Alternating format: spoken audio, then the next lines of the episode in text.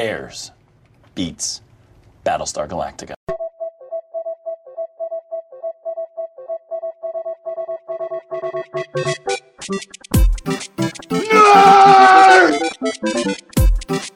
You really adopted the dark. I was born in it. Sounds like somebody's got a case of the Mondays. Bazinga. Two in the box. Ready to go. We be fast. They be slow. Cool. Cool, cool, cool. All right, and we're recording. Welcome to the What's Up Bro podcast. Nope, that's the wrong podcast. Uh, welcome. To, that's what happens. good start. That's what happens start, when you have a when you have multiple podcasts. Uh, welcome to uh, the What You Got. No, not that one either. All right. Um, welcome to Shiver. God damn it, man. Uh, welcome to the Mount Geekmore podcast, uh, your favorite podcast where we like to uh, talk about, discuss, argue, and debate your favorite, uh, your top four Mount Rushmore, if you will, of your favorite pop culture subjects. Today's pop culture subject, as you can tell by looking at your uh, listening device, is our favorite episodes of The Office, U.S. edition. Um, Right. Not, all right. So that's a thing. I am Nary Signs. With me, as usual, is Jeff. Hey yo. And we have David. Howdy. And uh, Oh. back again, uh, Daniel DeBona. Hey, y'all. All right. DeBona. Wait, hold on. Let me write down the streak of Howdy has n- is now at one. All right, perfect. It has been X many episodes since Howdy was not used. Uh, oh, hold Like, on. It's gotta- like that sad first game after Cal Ripken came back after missing one. oh, you remember that? But he got himself out of that lineup. What a douche. Yeah. He did. He Uh, himself out that day. He sure did. All right, hold on. Right, Dave? Uh, well, you're talking about Cal Ripken Jr., sir. Yeah. Yes, I am. Uh, Cheers to that. cheers to that. Who's not an Orioles fan, right? Huh? Am I right? I mean, at least in the 80s. Am I good? Um, right. Well, that's all right. So uh, we are doing Office uh, episodes of The Office, favorite episodes of The Office. How did you guys make your selections, Dave? Uh, all right. So I saw The Office as it was airing, and I've I've never done a proper binge watch. So um, I, I've seen episodes here and there. I, I started a binge watch uh, maybe two years ago, and and just never finished it. So a lot of this is just going off of my memory. I did go and rewatch uh, a handful of episodes. Some of them held up really well. Some of them did not and uh, and so that's kind of how I made my list. I just kind of went off of what I remembered being my favorites, uh, you know, uh, good, bad, uh, you know, or whatever, and then you know, that's that's it. That's all she wrote. All right. Uh, Debona, how did you make your selection? So everybody's got that one show where they can go to no matter how they're feeling, and they- they know the show so well that they can pick and choose what they want to watch to match how they're feeling. The Office is that show for me. I've seen this through at least five times from beginning to end.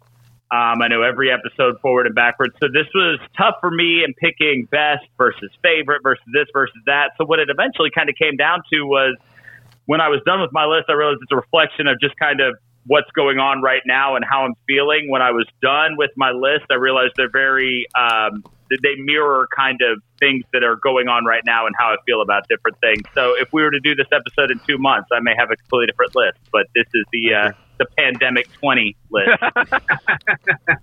I like the fact that you put 20 because you know it might change. It might, it might happen again. Right. So we're like, all right, let's just prepare for that. Hashtag second wave. All right. Uh, Jeff, how did you make your selection?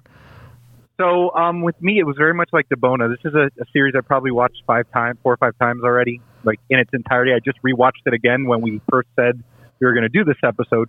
Um, I the, my number one was pretty clear for me because it's always been the episode that when somebody says to me, "What's your favorite episode of The Office?" I immediately say that episode. So um, that that that one was the easy one. Um, there's just so many great episodes in the first five seasons of the of the show that um, it was really hard. But um, I, I realized I tend to lean towards the episode where Michael's most offensive, as my list will will kind of reflect. Um, but it, it the thing is, it, it's it's such a great show that it's so hard to really narrow it down. I did the best I could. I've got about six honorable mentions. Um, I could have done an entire episode just on one a mountain on one season in particular, which I guess it doesn't matter. I'll say it's season three. It to me is the season that has the most best episodes of the of the show.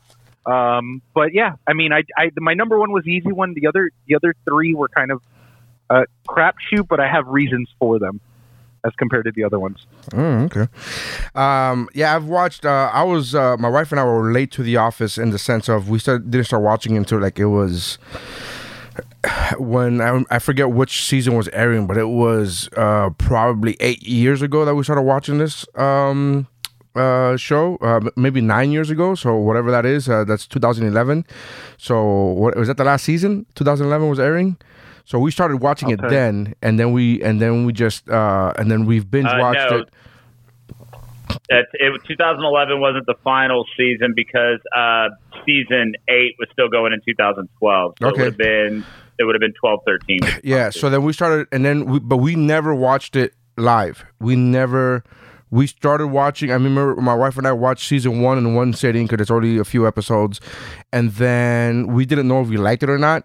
And then we waited another like eight months to then watch it. Not only watch season one again, but then start watching the show. We never watched it live uh, while it was airing, and we all love that show. My wife and I love that show. I've binge watched. I've just sat through. I just did another binge watch, uh, probably last October. Like I just did it out of no- like just for no reason. At one point, one of my proudest moments is uh, five years ago when I still had a day job. I uh, watch. I binge watched the entire se- uh, series w- while at work. And it was one of my greatest accomplishments. I loved the fact that I was watching a show about an office that gets nothing done while I was in an office getting nothing Getting done. nothing- nothing it was fucking great. And the thing is, I couldn't even post it online because then I'd get fired. But I was like, "Fuck this is amazing." But would you would you have gotten fired? Because I know where you worked, and, and you, people literally have like YouTube. Oh, I, I, up, I, I'll like, say it now. Yeah, I worked at I, I, work at State Farm. I worked at State Farm, and here's the thing, though. I everybody uh, everybody in the company is watching something. They had to shut. They had to send emails during the World Cup the World because Cup. everybody was fucking watching it on their computer. Um, Yep. So they're fully aware that people are slacking off. It's just that when if you go online, once I go online and start fucking bragging about slacking off, I think that's a little, you know, an actual slap in the face type of deal. So I never wanted to risk it, but um, no longer there. So I can't fire me because I quit. Um, but I love the show a lot. Uh, I will tell you this: I um uh, I am not a, a big fan of Michael Scott. So I've said this m- Yeah. many many times before. I'm not a big Uh-huh. fan of Michael Scott. So um He's a I piece of shit. I don't I, I don't get it. Someone I, I, I- I don't know if that makes sense. What? No, you no because it, it was really jumpy and we couldn't understand you. Oh, someone I pity. Yeah, someone you I pity. don't really. Pit, yeah. I, I don't really. I don't know if I pity him. I, They- I mean, they- they- there's a couple episodes that make you pity him. yeah. Yeah. Yeah. I think he's just got really bad Asperger's. There- like Is there good Asperger's? like, is there the good? Like- Like, you make it seem mean- like there's a good. I broke the boat. That's why I was laughing so hard. Like, no, he's, he's, he, he's got the bad Asperger. Yeah, like the really It's not, not the Kobe beef Asperger. Yeah. Right. cable. Um. Anyway. Uh, So yeah, that's how. That's how. So I made my selection. Uh, all of that to say that I made my selection. Um, looking at my uh, and I didn't do this on purpose, but looking at my picks, uh, I I made uh, exactly nine picks. Uh, and um, looking at the ones that I chose just now that I finalized my mountain, uh, they have very little, if anything, to do with Michael Scott. Um, so that's Okay. that's how I made, and I didn't do it on purpose. Again, I was just like, oh, I like this one, this one, this, one. and I'm like, oh, it wasn't until Jeff said the the more Michael, the more offensive Michael Scott is. I'm like, is Michael in these episodes?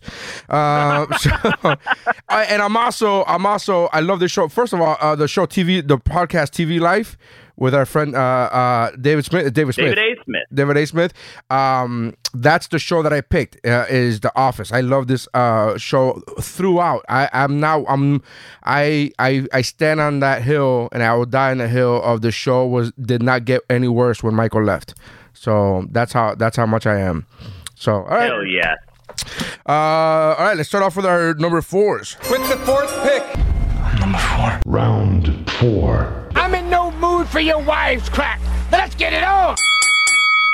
All right, David, what do we got for our number fours, brother? My number four is uh, season two, episode 20, drug testing. That's an honorable mention for me. Season two, episode twenty.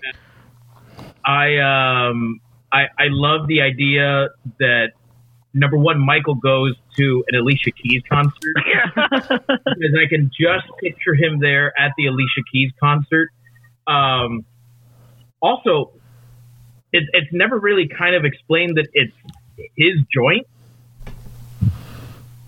His, Right? No, it is. Well, no, I he think says just- he says it is. It must have fallen out of his car. Was this? I, I thought was the assumption. I thought. Okay, well they I, I mean I just rewatched it today. You never find out whose joint it is. That is true. So um, he never says that he actually smoked. I mean, it's Creed. Come on. okay, see, I was that it was actually Creed, and that Michael really believes that he got contact high. Oh, I love it, and I love his his argument about it is like, oh, um, but uh, she told me it was cloves, but I, I've never. I, I always wanted to to talk to a girl with a nose ring. Like that was his justification, or, lip ring. Yeah. Um, I, you get Dwight at one of his like peak Dwight moments. You know, dressed up in his you know police officer, uh, what Michael calls a costume. Yes.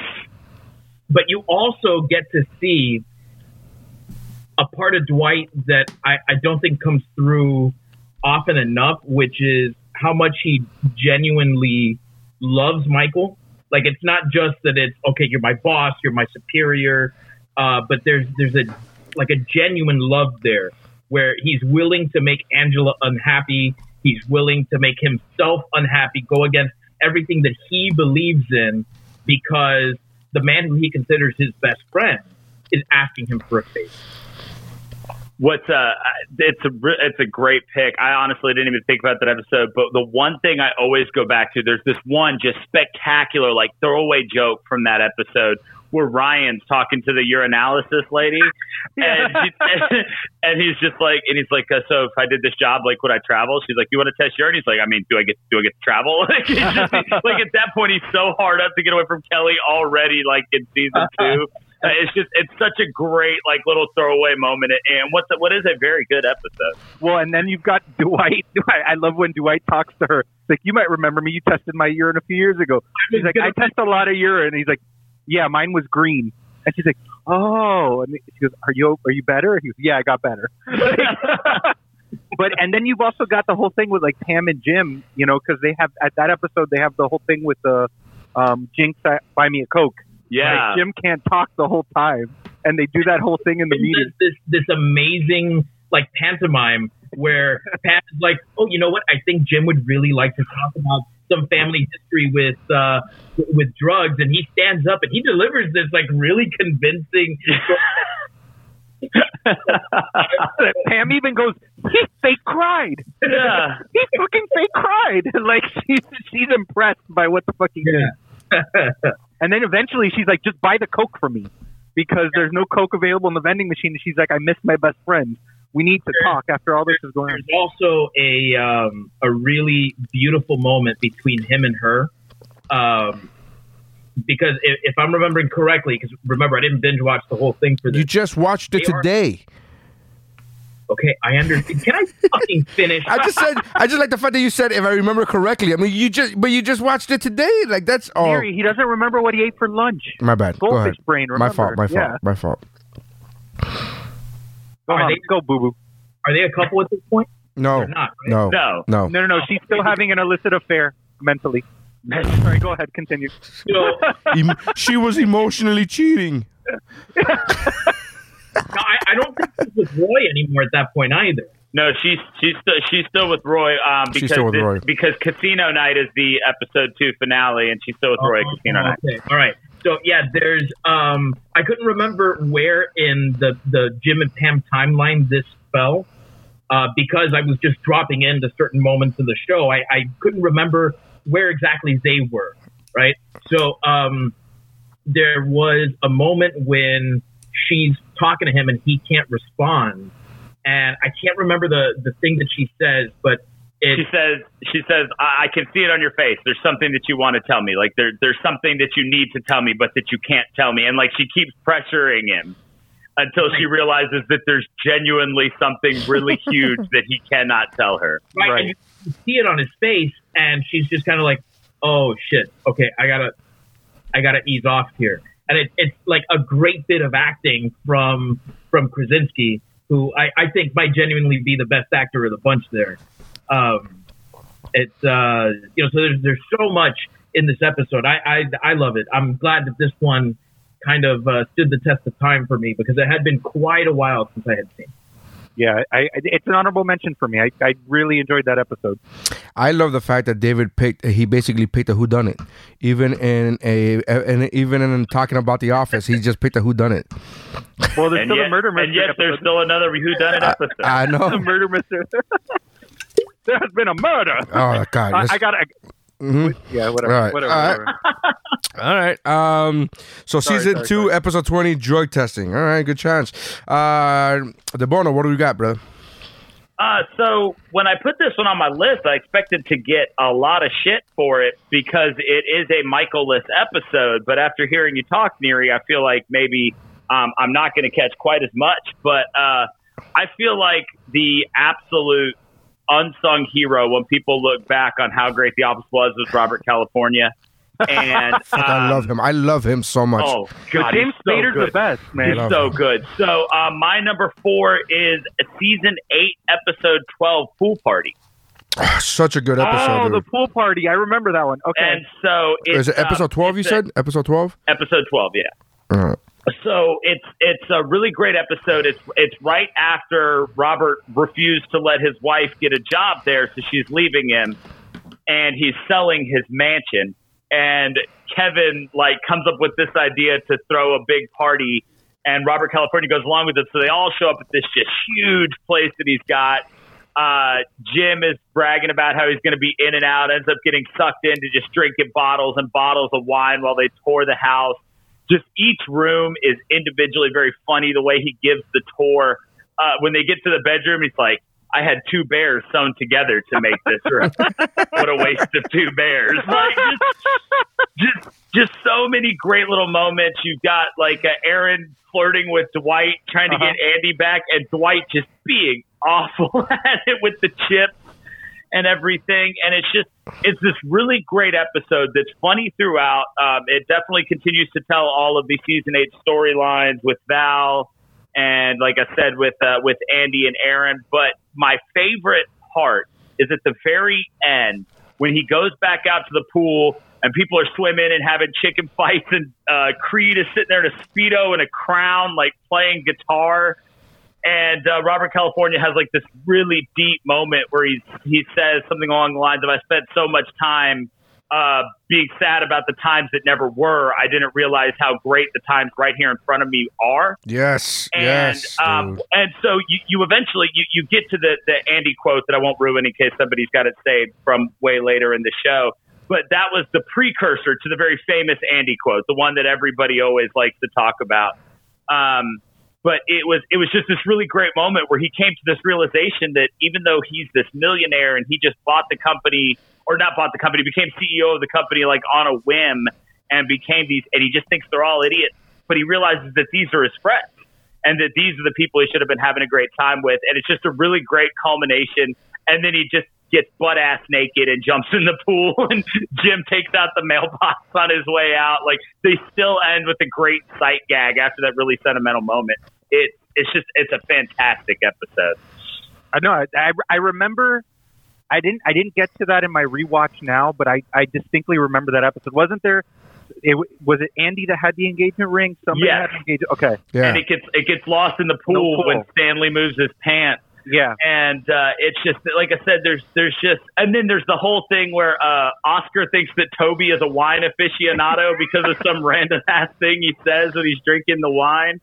And uh, my there's there's this one part where Toby realizing he knows nothing about wine and just lucked into it, and he he looks at the wine bottle in a confessional. He goes, "It's a dangerous game you're playing, Toby." Like, That's such a great line. That's such a fucking great line. The dangerous game you're playing. It's just it's one of those episodes that you don't think back to a lot because in the grand scheme of the plot line, not a ton was moved forward.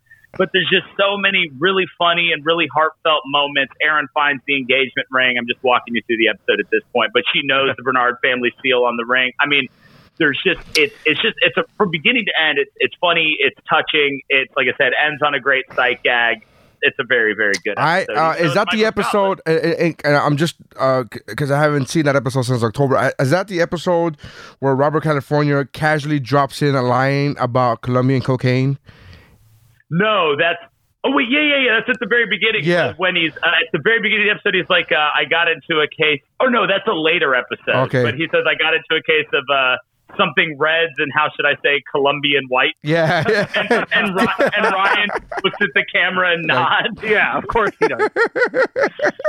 Um, yeah, and then and then by the way, just and, and then uh, even past the Jim gag, there's the whole thing where um where Ryan and Gabe are both desperately trying to be uh, Robert California's favorite, so they both refuse to leave the party, even though he's so drunk he passes out, and they're like sweaty and dancing with their shirts unbuttoned and stuff. It's just it's ridiculous. I, I love that episode. yeah, it's fantastic, like dude. it. It's fantastic. Yeah, yeah. Um, great, great fucking. All right, Jeff, what do we got, brother? All right. Um, so my number four, I think it was also on our Mountain of Christmas uh, Christmas shows, um, but I keep going back to it every time. Um, and my number four is uh, from season three, episode ten, uh, Benihana Christmas. You you were right, by the way. Those are different girls. Oh, 100 percent. The, Yeah. the, girl, the girls from the restaurant are Are different girls complete- than the ones you completely yeah. different. Completely different. Which I looked into It Wait, did like, anybody not? they're- Did you guys think that it was the same? Who thought it was the same chick? the two girls? Well, because because the two girls he was talking to. Right, right. He didn't. Re- I'm saying, but did you guys not know? Did you guys think it was the didn't same realize actress? that from before. I- No, no, no. I just, I just, I didn't want to be racist, Racist. and be like, I, "Are those the same age?" I was like, I had to be sure. I rewatched it like two or three times, but apparently they said that they did that on purpose to like make it even more racist. Like, yeah. Um, but the thing is, the Benihana Christmas, like, I keep going back to it, and I was on my, my mountain of the of the Christmas shows, and it, it's just you've got Michael Michael going through heartbreak because Carol breaks up with him because he he photoshops his picture into her family's t-shirt pictures from a few years ago. It's a, it's a bold move to Photoshop yourself into a family photo with your, gym with your girlfriend and her husband. But Michael Scott's a bold man. yeah, that gym line's amazing in that episode. Um, and then like you know, it's, you've got you've got you know, uh, Pam trying to like work that relationship back with Jim. Jim's now being looked at as the number two in the office. She gives him a Christmas present of having messed with Dwight and saying that the CIA is trying to recruit him. And she's like, "Your Christmas present is you get to tell him what his mission is." And Jim at the beginning is kind of like, "I can't do it. I'm trying to move up on whatever," which breaks her heart. But eventually, he he you know he realizes it. But um, you know, you've got the power struggle between Angela and Karen and Pam with the, the competing Christmas parties, where it's just it it's hysterical because it's a Nutcracker Christmas versus the Margarita karaoke party. Like, um, That's I, I love love, the fact that they got the they got the party uh they, they had the party planning committee and the the committee to plan parties. the plan party. Oh, it's fucking great. It's like, but you don't have a budget. What's your budget? Two hundred dollars. What's ours? Oh, two hundred one. Like, they're- On the one hand, Angela's party is going to have double fudge brownies, but it will also have Angela.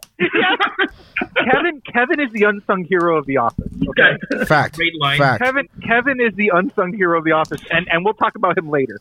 But um, I, I don't know, man. For, for me, it's between him and Stanley. well, Creed's my favorite character in the office. I'll tell you that right now.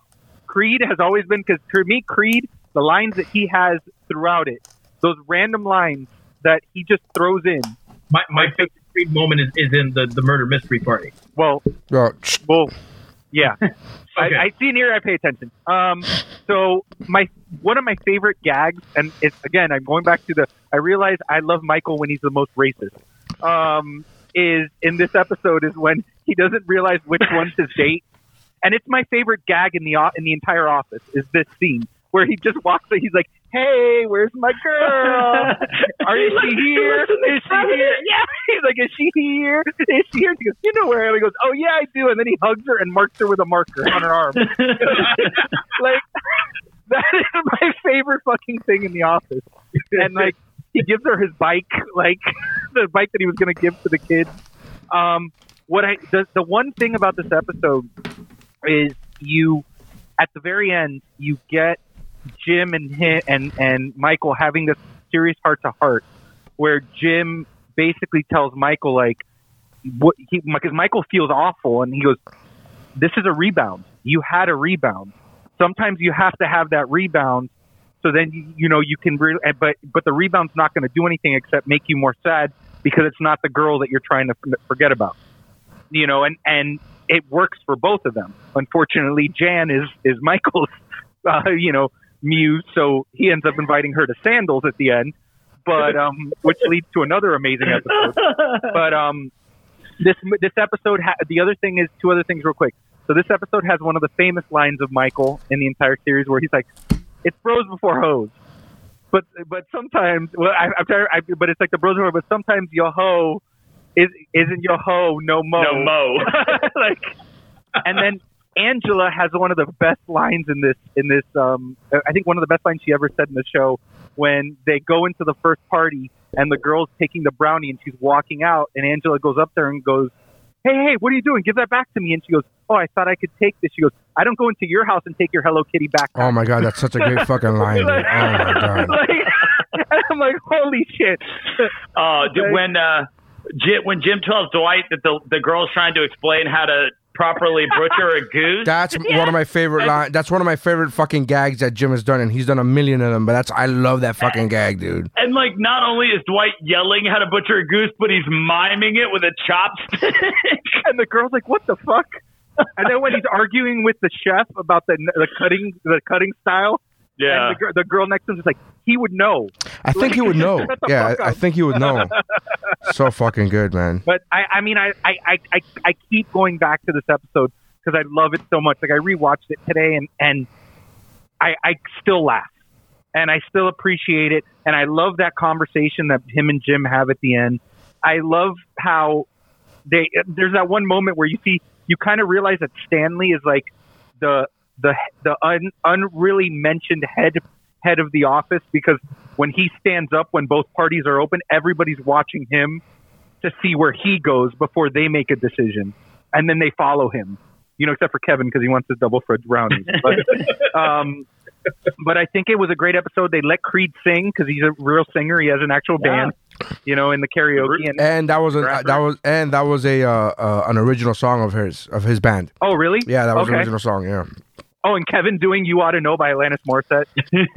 You you you you you you you, you. Uh, so, I mean, I, I, I- know I've talked about it before, but I love this episode. It's one of my personal favorites, so I put it on the mountain. Right on, man. So, Benny Hanna Christmas. All right. Right on. All right. Benny Hanna Christmas. Season three, episode 10. All right. My uh number four is season five, episode 14 and 15, uh Stress Relief. Table. Table. Hon- honorable mention for me, Sam. Thank God you're not arguing that they're both one episode. Thank you. Well, it's, they have the same name. Okay, good. Yeah. No, I'm a, I agree with you. Same night. Didn't that air after the Super Bowl? Yeah, they're after the Super Bowl. There's there's uh, there's a couple of uh, double episodes that are the same episode. Uh, I mean, it makes it easy to make that distinction as far as for the podcast sake because they have the same title. Like it's not even. Right. It's not. it's yeah. an hour long episode. Yeah. Right. Okay. Um. Cool, cool. I'm not arguing. Mm-hmm. I'm done. You know what? As a matter of fact, now that you bring it up, no, only one episode counts, and I'm going with episode 15 and not 14. Uh, no, I'm fucking wrong. Uh, all right. Fine. So, I'm going with 14. Fuck you. so uh, none of us get a perfect mountain. All right, so uh, so for number fours, we had uh, drug testing, pool party, Benihana Christmas, and stress relief. Round three. Three is a magic number. Yes, it is. All right, uh, three. What do we got, David? Hit me up. Uh, all right, so I'm gonna pull an audible here, and I'm Oh. gonna switch my two and three around. Oh, Uh, so my number three is uh, season three, episode nine, The Convict. that is also my number three. Oh, Season Let's three, go back to episode the- nine. Yep. Yeah. Let's go back to the Michael is a racist piece of crap. he tries so hard to not be racist. That's though, true. like- That's true. Because at the beginning, when they're like, "Who do you think the convict is?" and they're like, "It could be Kevin's." Like, "It could be Martin." It's like, "Why? Because you think he's black?" Like, like that's the line. Do you think he's black? and then they, and then Jan's like, "Oh, it's Martin. Somebody named Martin. I forgot what his last name is." And Michael's like, "Why did it have to be the black guy?" that's so I- stereotypical. I love the uh, the, the the sort of um, like uh, vision exercise that he does. He's like, I want you to close your eyes.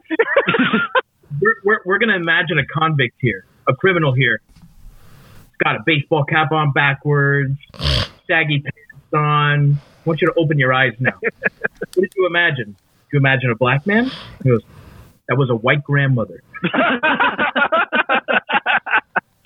and then and then you've got um you've got uh, uh Andy Bernard asking about the di- like he calls Jim he's like I'm horny and Jim's like I, I, I, I, I can't help you with that and he's like oh but I think you can and he's like wait what and he starts asking about all the girls in the office and Jim like tells him oh yeah you should totally hit on Pam she loves frisbee sports she loves what was it it was frisbee sports it was the the Six Flags commercial with the old guy. Oh, and oh and hunting and hunting and falsetto. and Right, do you play guitar? He goes, uh, I play the banjo. He goes, that'll do.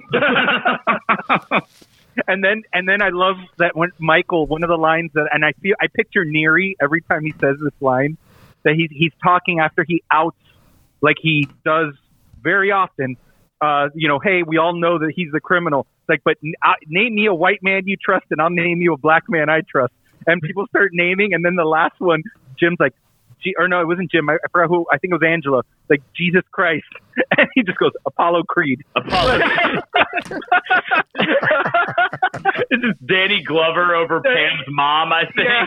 It was And like he Justin Bieber. Stanley. or Martin, for that matter. But but this episode gives us my favorite uh, Mike character. Prison Mike. Prison is Mike Best. is my fucking favorite character. You like Prison Mike the best?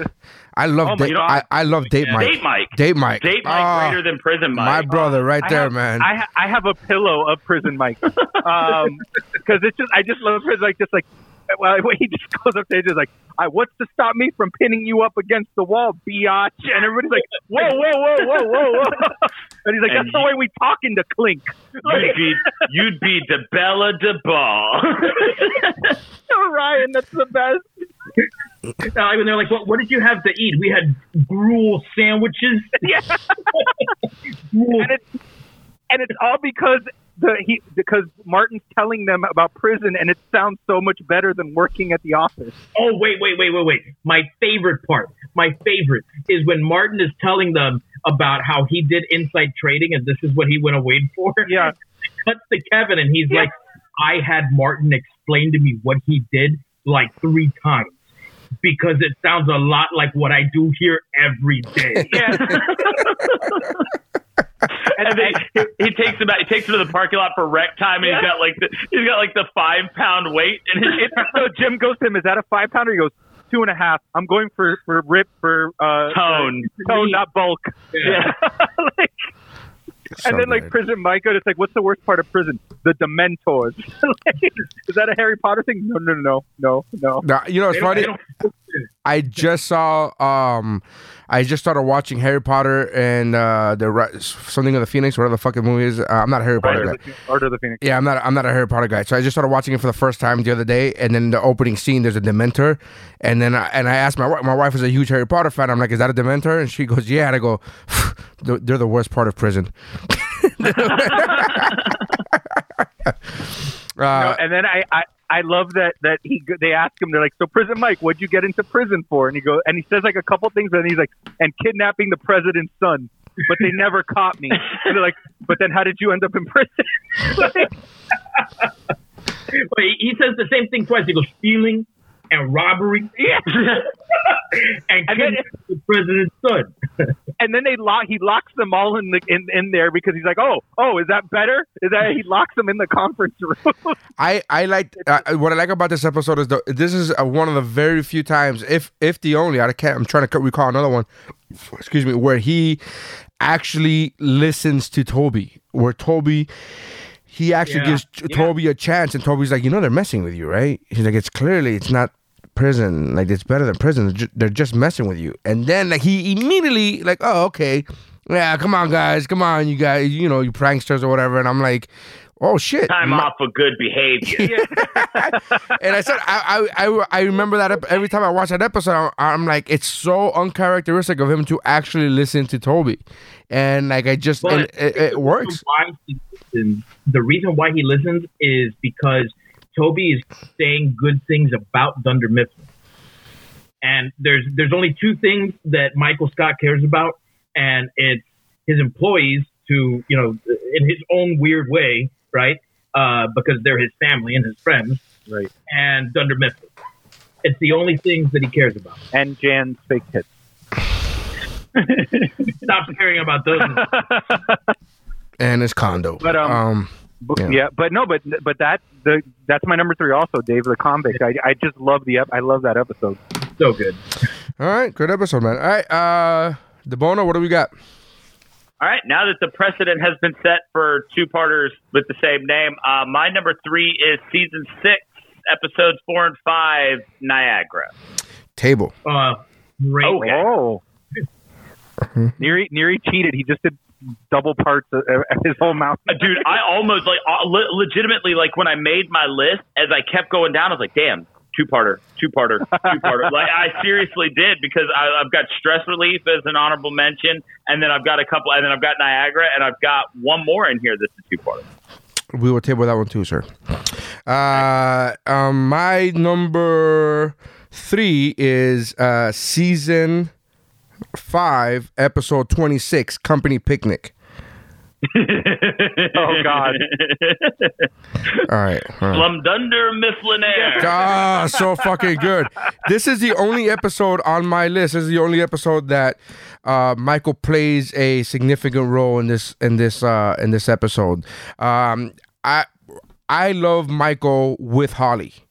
That's when I like Michael when they when they humanize him and they and they make him likable because they have to put Holly. That's how great Holly is that they he she makes Michael Scott likable, uh, and I love this episode for multiple reasons. First of all, can I just say how hard it is for me as a viewer to have a balance of liking Michael and hating Idris Elba in the same fucking episode. for for me to get that is very impressive, and uh, it, this episode does both. I fucking like. I love you know. I love the fact that he doesn't like. He doesn't like Jim, and everybody loves Jim. And he's like, "Hey, isn't it nice to take a break from your break?" Like, that's fucking- when he when he spikes on him in the volleyball game, and Yeah. he's like, "Look who just woke up." Yeah. I've been up all morning. Yeah. it's fucking great. And he's such a that's the last time we see Idris Elba. That's the last time we see him in the uh, in, the office. And I love the fact that he is so petty. Idris Elba's character is so petty where he was like, "No, no, no, this is a company picnic. So you got you're hurt. You got to go to the doctor. We can't sign off on that." And he was like, uh, "You're just saying that cuz she's our best you want to get our best player out of the game." And he was like, "Ah, "Jim, you put in the safety of your fiance in front of this game. It's just a company game. Like it's just such a fucking, just such a dirtbaggy thing. Like it's so transparent, but it's so great. And then Dunder, and then the Dunder Mifflin was it? Um, Slum Slum uh, Slum Dunder Mifflinaire. yeah, it's fucking so great. And he goes, he, when they do that whole game, and he says, uh, and he says, which branch is closing? Buffalo. And then they're like, what the fuck is this true? And then that conversation that he has with the owner, where he was like, with the president, where he's like, uh, that was told to you in secret. He goes, oh, I didn't know they did That how how am I supposed to know they didn't know? And he goes, how about the fact that they were here? That didn't set off any flags. The fact that they're still here at the company picnic, so fucking good. I love this episode. But here's the the underlying theme on most of my mountain, the underlying theme, and uh, again, you you you know, just a reflection of who I am, is the end of that episode, how it ends, and the fact that we get to find out that Pam is pregnant from that episode. So on top of all the funny shit that's going on, uh, I love Phyllis getting hurt at the at the volleyball game when she didn't do anything, and she goes, "Oh, my ankle," and they're like, "What happened?" I twisted it, like, but you were just standing there, and she's like, "Oh, I'm out," and then she starts fucking literally just trotting, like she just like eh, like she just like starts skipping out to the sideline. and it was hilarious. But after all of that hilariousness, is the the two things that I love the most is uh, Michael says he finally grows up and he finally because it's all about him him him him right now right now right now right now and when he says there's no rush because we're we're meant to be together and we're gonna end up together anyway that was very touching and i i i, I love that and then to get the the way we the way we the audience are told that Pam is pregnant is pretty fucking great. So that that's uh that's up there with my that's why it's up there on my list. So I remember watching that when it aired and knowing it was the finale. I'm like, I gotta fucking wait like four months to find out what the fuck is gonna go on here. That was that was a crazy way, to, and that was like the height of the show. That was that was a great season finale. Man. yeah, man, Yeah. it was fantastic. I, it's I, uh, you know. just it's it's a great episode. Gee, you're right because um you you know you talk about how you don't like Michael Scott and, and I'm very much the same way. Um, I, I view Michael as, uh, I view Michael Scott as like as cheap bourbon, right? Cheap bourbon will get the job done. Um, I'll laugh at Michael Scott. It'll get the job done. It's funny. Uh, cheap bourbon will get me drunk, but with Holly to cut it as a mixer, then then it's then it's actually can be enjoyable.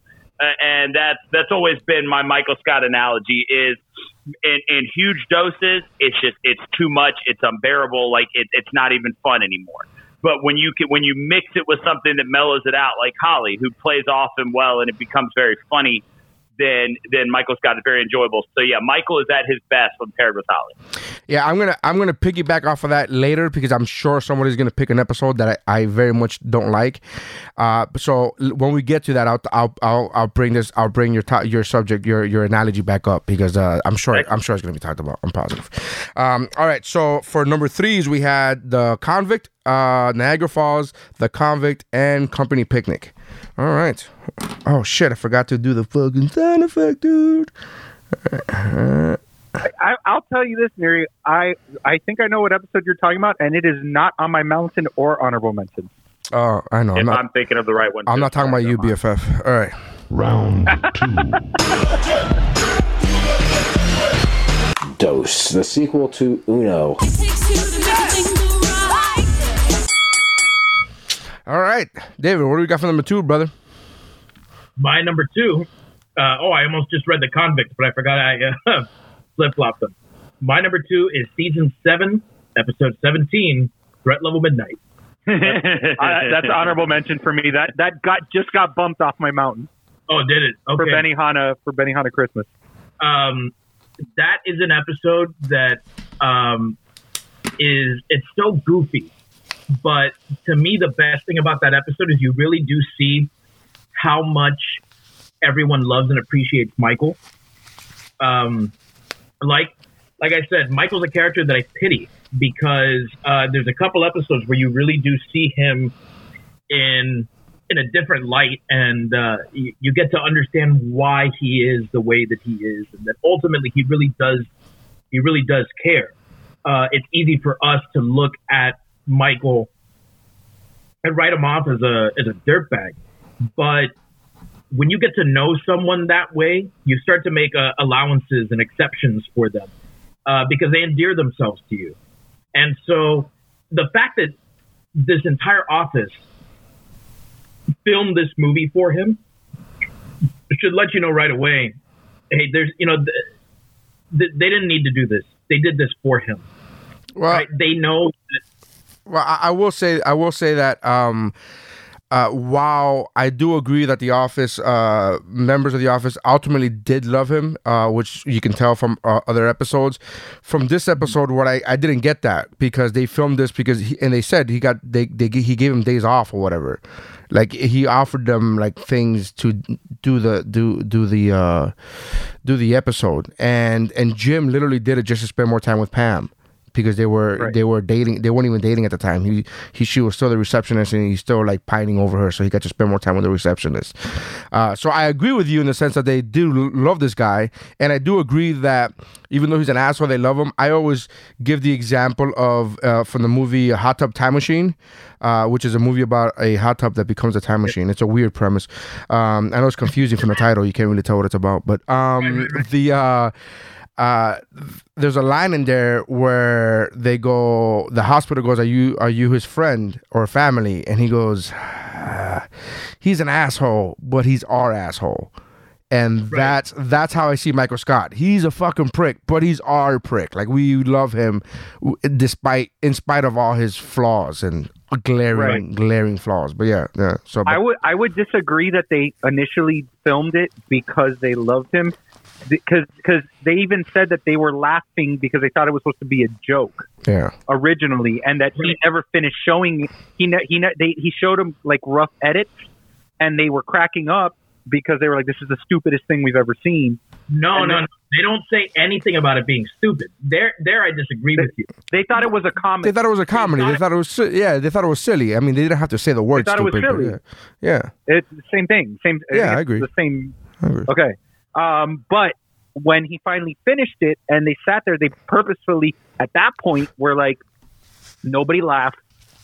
Let's.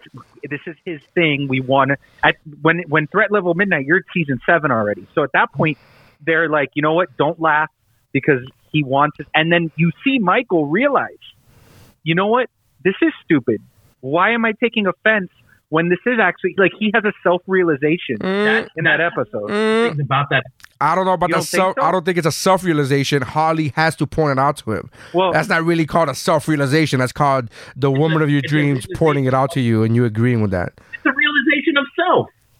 How is that not self-realization? because it had to be pointed out by a third party. Who the fuck cares? It's a, it's a realization. Second party. You're right. You're right, uh, Daniel. Second party. I don't know. It's just it's, it's kind of weird to be like it's a, oh I, I I realized it myself. No, bitch, you had to point it out to you. Like oh okay. I mean that's the way I see self realizations. I thought would have to be by, by myself, but all right.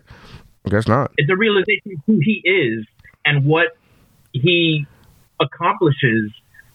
It- it- to to him, he realizes that it's not so much about this movie and the thing that he's been trying to create, and that you know uh, that it's supposed to be this awesome thing. It was more about the awesome times that people had.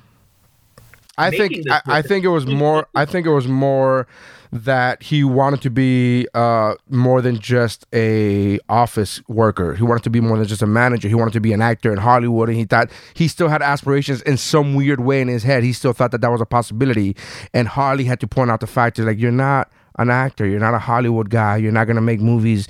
Like who cares? This is it's. There's nothing wrong with being with just this being what it is is a fun project and he had to realize like she had to point that out to him for him to go like oh i guess you're right like she still loved him so like you're not a hollywood star and i still love you and you still got me you dummy Yeah, there's, there's that great moment in that episode where he and Holly have that fight, and uh, so he says he's going to keep screening it for the rest of the office, and then he says he's going to get up and leave, right? And you see Holly watching it from outside of the office, yeah yeah or uh, uh, it's, uh, it's, uh, The conference room, yeah.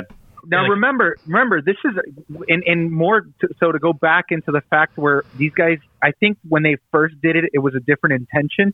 Remember, this is a callback. I think it's in season one or two where Jim finds the script so Right, good. Yeah. do a table and they do a table read for the ridiculousness of it, and they're like, "This is the most absurd thing I've ever heard." So they all knew about this this thing at that time, and I'm I'm sure they were like, "Yes, I want to be a part of this and, and this absurdity and this ridiculousness." I do think eventually they they saw it from a point of love and as a reminder of the past and remember a reminder of where they came from right. you know, because they were all proud of seeing themselves.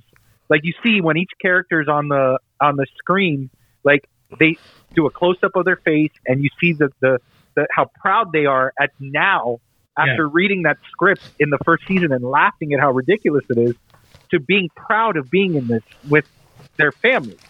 Yeah. Yeah, I wanted. just- I did this. I did this because I wanted my daughter to see her, the first black president. What a Yeah. what a waste of time that was.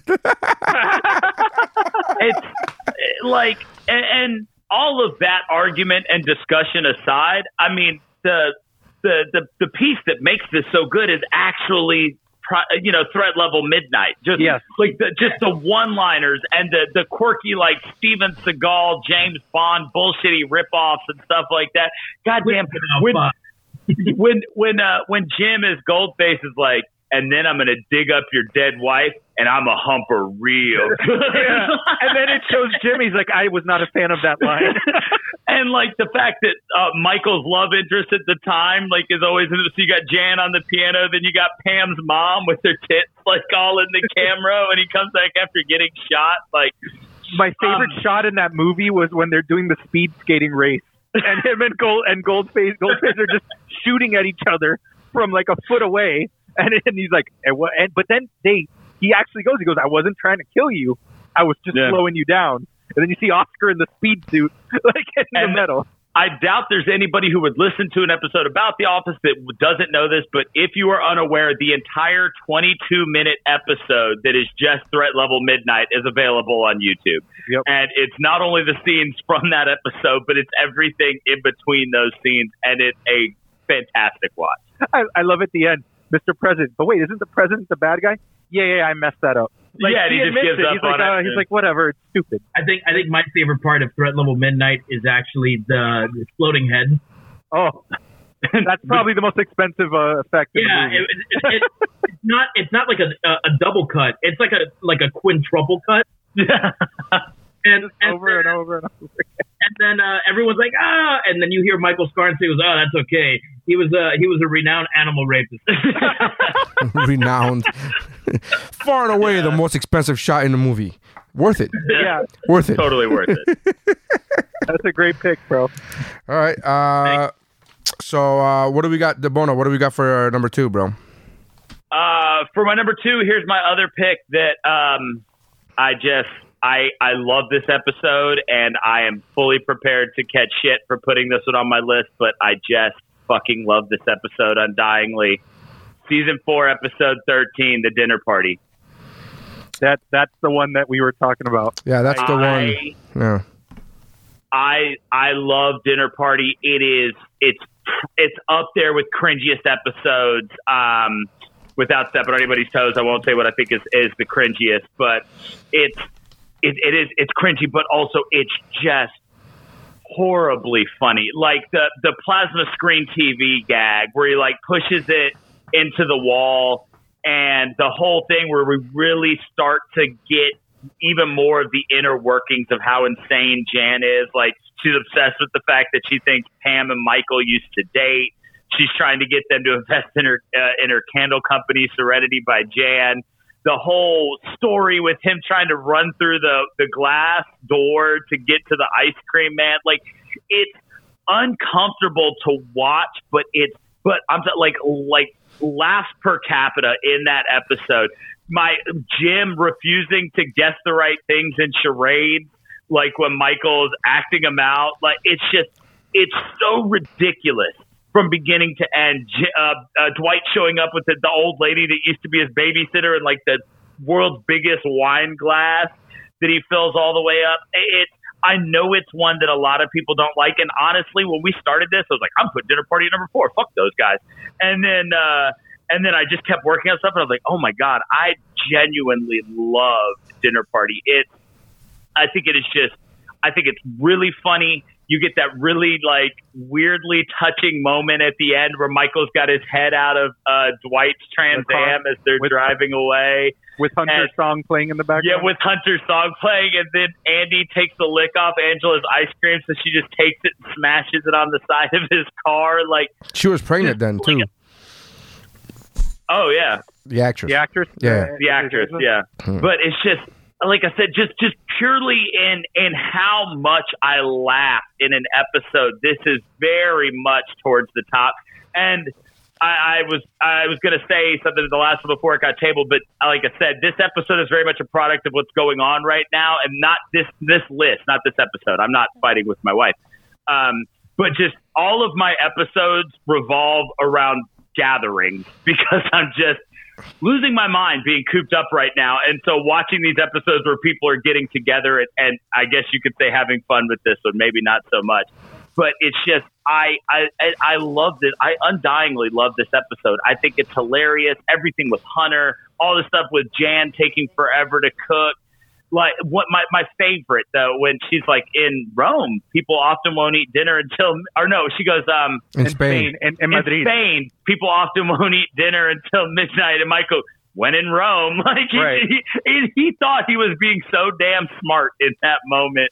It's just I, I, I like I said, I, I'm sure that there are. I, I, I know for a fact that Neri said it's not even a top 20 episode on Facebook today. Yeah. But Here's the thing. I'm in a min- I know I'm in a minority in this one. Like I, I think it's the other way around. When you said that you know that people, I, I'm I know that I'm in a minority in this one because everybody has this on their list. Everybody puts dinner party. Everybody puts dinner party in the list, so I know I'm in a minority. But like going back to what you said about bourbon and about how you know Michael Scott is intolerable, uh, and then you you need Holly as as uh, uh, as you know to to to make him uh, likable.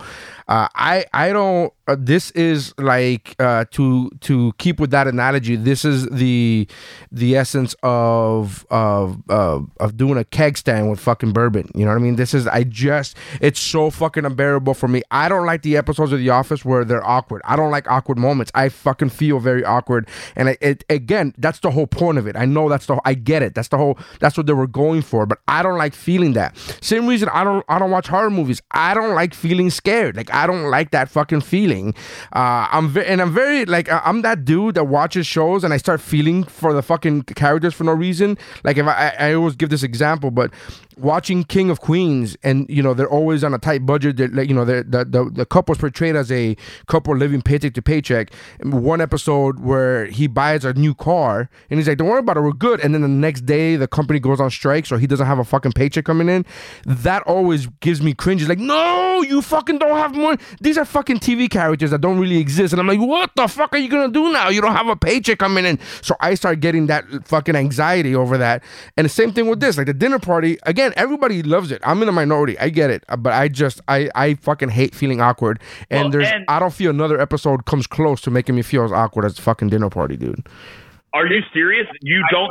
Scott's Tots doesn't make you feel more awkward I'm than not dinner party? It doesn't make me feel more awkward. It makes me feel the same level of awkward. Oh, it, doesn't, it doesn't fucking. But it's just freaking very awkward. Where I'm just like, oh, I don't. Yeah, But- like Dinner Party was one of those ones that I, I used to love it, and I rewatched it yesterday, and I was like, man, like, and I will agree with you. There are funny, but like the plasma bit, So it- good. and if you watch the the if the plasma bit's great, and if you watch the the the the gag reel The of gag them not reel? being able to get through that. Yeah. it's fucking fantastic. Like it has its like the Hunter thing. Like I, I my favorite shot of that entire episode is that last shot with just Hunter's music playing, Jim and Pam eating the burger, like you know, and like I you did a bad that- thing, that- babe. like, yeah, like just that that thing. But it is it's such an un, to me it got so uncomfortable, like what Neri said, and it got so it it. It to me it was it it no longer was the, uh, the Office. It was me watching like an episode of like I, I've never seen it, but like This Is Us, where I'm assuming that everybody's depressed and sad at the fact that you're watching an abusive relationship. Like Yeah, you're and- actually getting the abu- you're getting to see it firsthand. Can I- You- heard I, it.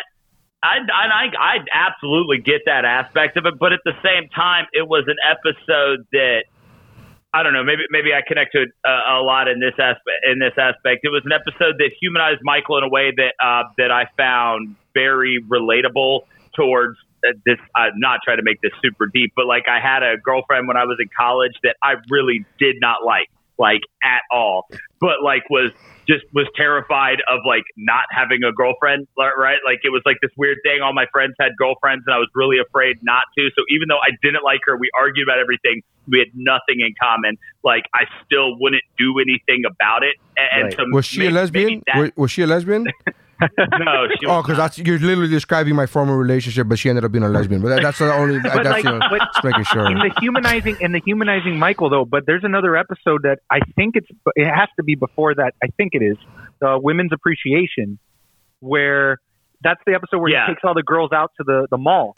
yeah, because that's when he breaks up with Jan the first time. Right, and he's literally sitting there talking to them like a battered housewife, like telling them all these horrible things. Right, but, but witnessing it, like Right. witness, and, and like Witnessing I it said, is where it's like that. Yeah, that, and the so- nail that that the screw going into. And it so, like I said, uh, it's I, you know, it, it it's not it's not the funniest. Uh, you know, it's definitely not the funniest one. Not even Oh, on my list. I, I think, think that- I think it's hilarious, but I just I love. I this. think the episode. I, think the episode is funny. It just it's so hard to like. I'm like, like I'm laughing. Even like I'm like that's how I'm laughing. I think it is funny. And if- and if you watch a lot of the actors' uh, favorite in that in that uh, in that episode, a lot of those actors, Jan, the the actress who plays Jan, I'm I'm awful with names. I don't know her real name, uh, but she loves that episode. And what she finds, what I found impressive, is that she says that the one of the things that she's proudest of is every time they did the take where she threw the Dundie at the flat screen, she hit it every single time. They didn't need to do a cut. like she was like very, and and then she says that the whole crew was like, oh, because they thought that we're gonna have to do like a cut and then like somebody else throw it and do a whole thing. And the fact that she nailed it every single time, she goes, that's one of the things I still think about to this day. I still remember me fucking being able to beam that that small little screen every single time. And again, this is Yeah. it's not like it's it's funny. It just makes me feel awkward, and it's supposed to. That's the whole point. It's supposed to make you feel it- cringy and yeah, awkward. and, like, not it's- that it's, a bad episode. I'm not going to knock Yeah. you for the pick. I just it it it changed for me from when I first saw it to now. Can I Like, say- and I feel I feel the I feel the other way around. Like I used to just I lo- when this episode would come on, and maybe it's because uh, it was I couldn't la- I couldn't look at it and laugh at being that guy to an extent. That like so now with time and it's like it's this episode is mellowed on me and I can really enjoy it. I I uh, the opposite. It's Oh. been the absolute opposite. I used to find this episode ridiculously funny. Uh, in fact, it was my number one until today. When you rewatched it today, Yeah, I rewatched it for the first time in many, many years, and I laughed. I think two or three times in the whole episode. I think it's a funny. and- episode. It's just you know, it's all, you know what I don't like here. There there weren't subtitles. That's was the time that I laughed hardest was uh, at the very end when Jim steals the the CD. I thought that was like the funniest thing in the whole episode. Everything else I found just so incredibly sad that I couldn't find it funny.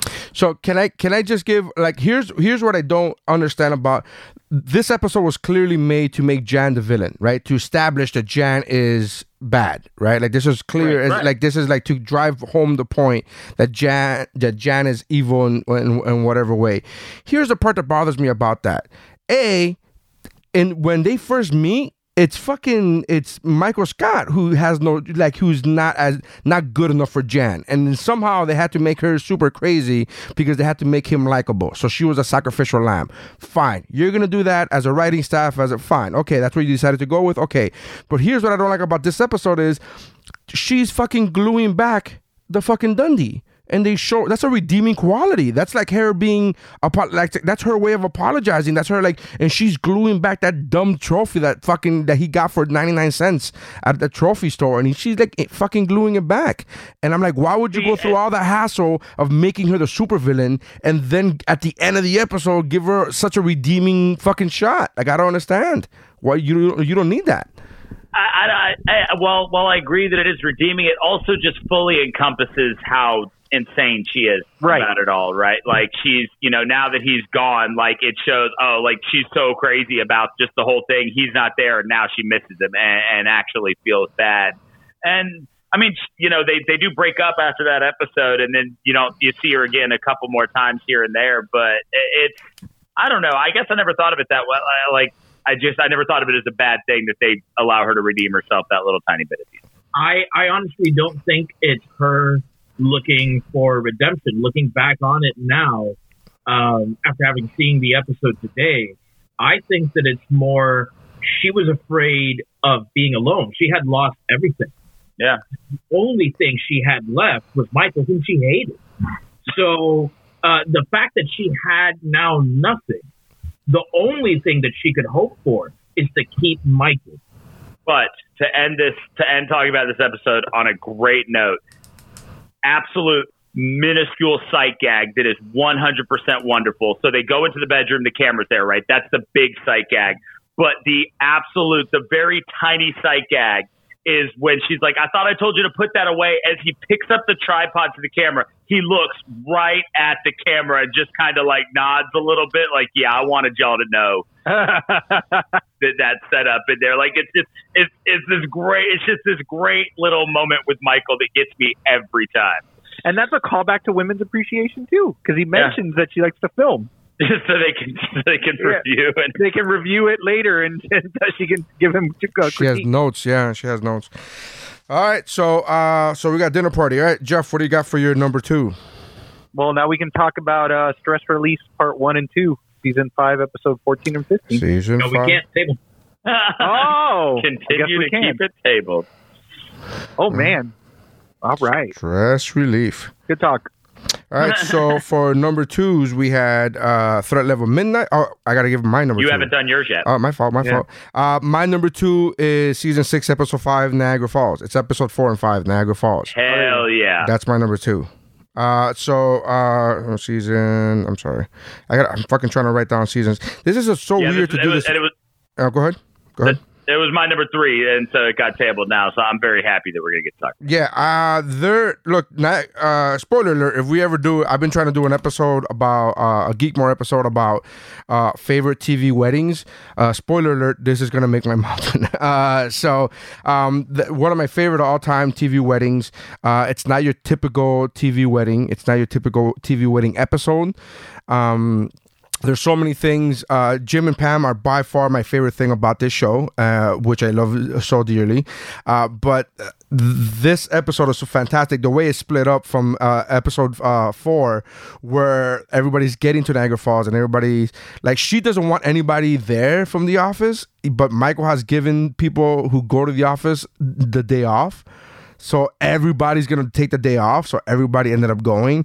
Uh, the fact that we had Kevin with his sweaty feet. First of all, they got rid of the shoes. The hotel got rid of the They shoes. burned the shoes. They they incinerated his damn shoes. and they weren't even apologetic. They weren't even. They weren't. They didn't even. They didn't even The apologize. dude didn't give a fuck about burning his shoes. That's so fucking good. Because normally they'd be like, you know, and in real life you'd be like, okay, well you owe me a pair of shoes, so give me some money to go buy a pair of shoes. But they But were like, Kevin. nope, nope. They were like, no, it was so disgusting. We had to burn those Oh shoes. Oh God, so so many like in in the first part, like I said, like to look at it as two parts. That first part, and just so many funny things that happened, But Jim giving away that Pam is pregnant during his recital, his rehearsal dinner speech. And he's talking to Michael afterwards. He's like, "What is it about this job that makes you stay, stay stupid shit or whatever?" You know, like and it's just, and it's just he can't like wrap his head around the fact that he was the one who screwed it up. Like he was so worried about Kevin or Michael screwing it up that he, he can't even begin to fathom that he's the one who messed up. Um, Can we just talk about how great that toast was, though? Can we talk about how great that it was heartwarming until the fucking end when he fucked it up? How great that's and that's a great. I dude, love the fact that the office could do that. They're, they're they could talk about.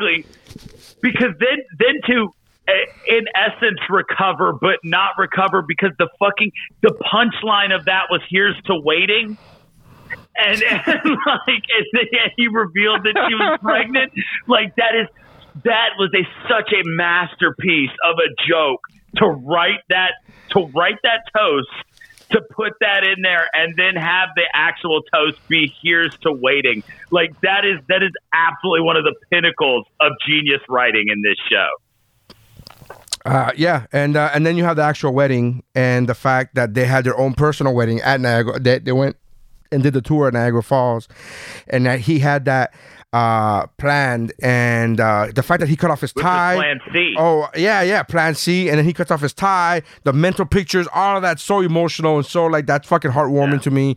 And, and he says uh, that was plan. That was actually Plan C.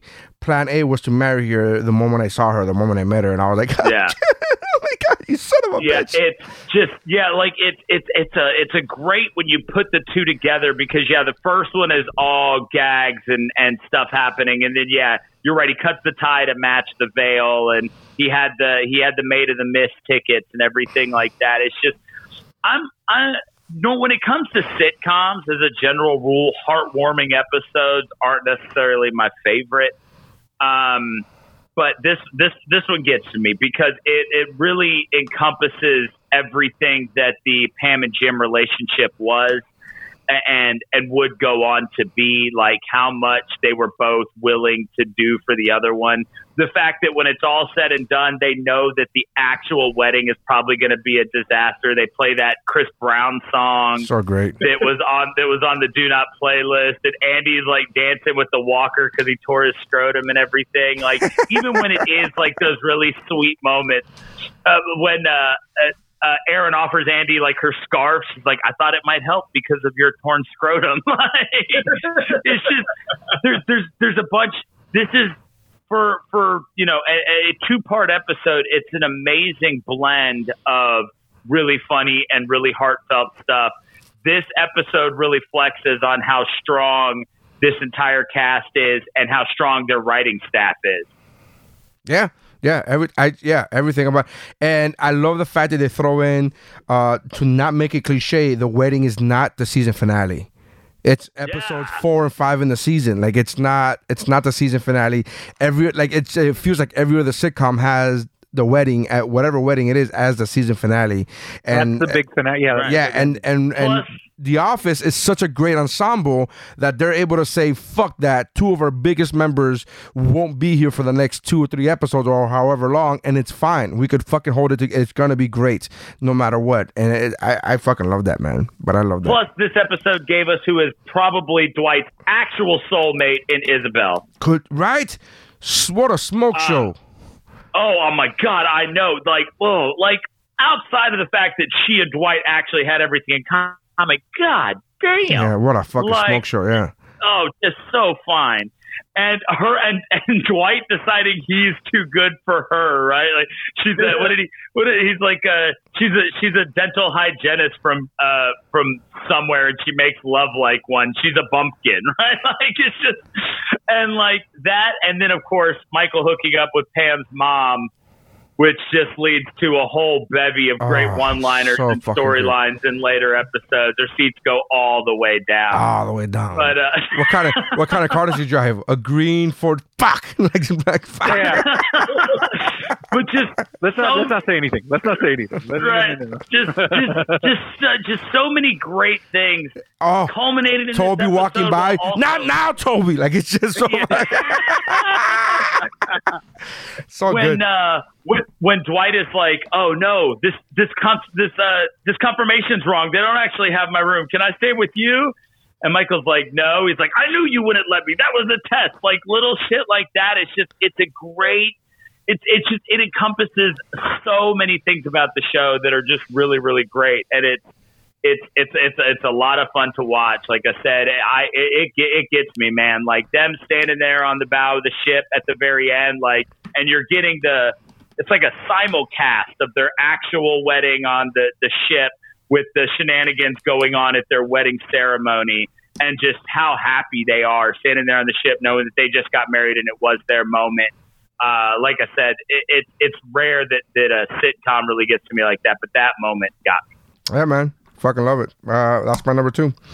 Uh, all right, my so number number number twos are uh, Threat Level Midnight, Dinner Party, Stress Relief, and Niagara Falls. All right, so uh, what do we got for honorable mentions? I, I cover. I, got, I took photos of all of your page, everybody's pages. So, All right.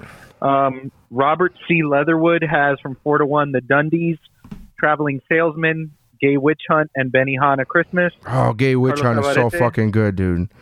That's a great one. That's so God good. damn, the look on his face when he kisses Oscar. Like the look on Go both ahead, go their ahead. faces. Like when What oh. else? What Uh, else? Carlos Navarrete, uh, his wife Sandy's list is four to one. Goodbye, Michael. Diversity Day, Threat Level Midnight, and the Dundies. Honorable mention to Business School.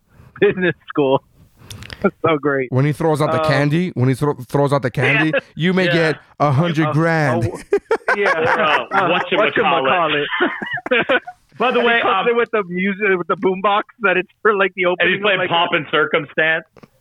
I live for the moment on every episode where you pronounce Carlos's last name. I just need y'all to know that. I like that. It gives me chills every time, and it's just the dude's name, but I fucking love listening to you pronounce it.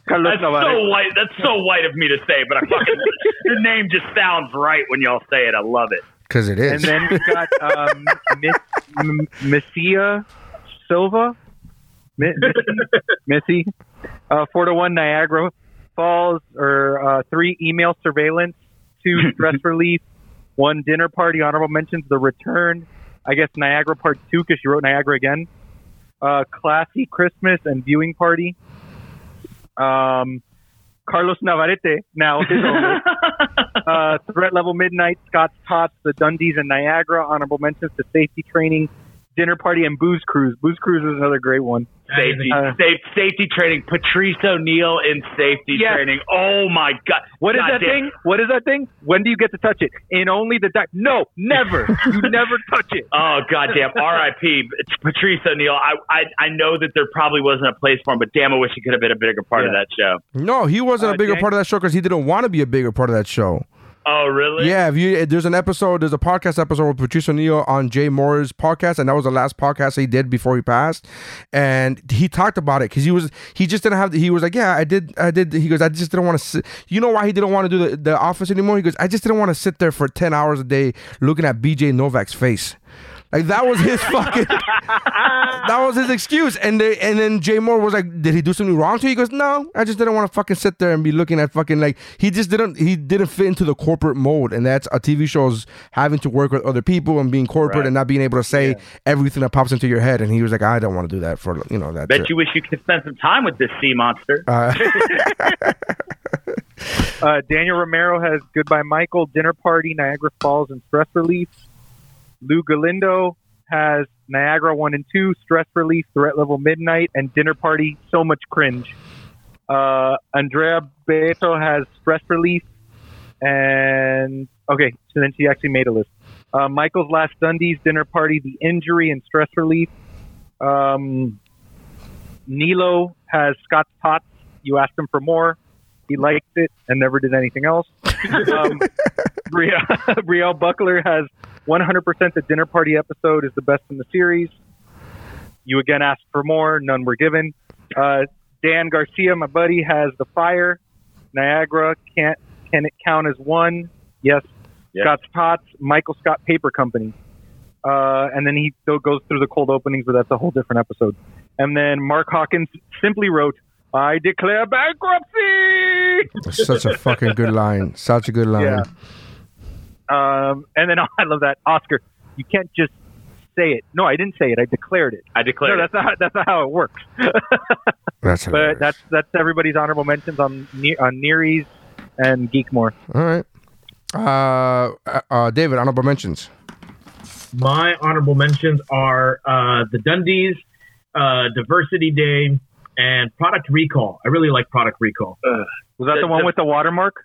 Yeah. Yeah. Okay. Oh, so- the done uh, uh, um, diversity day. I just oh like I can't.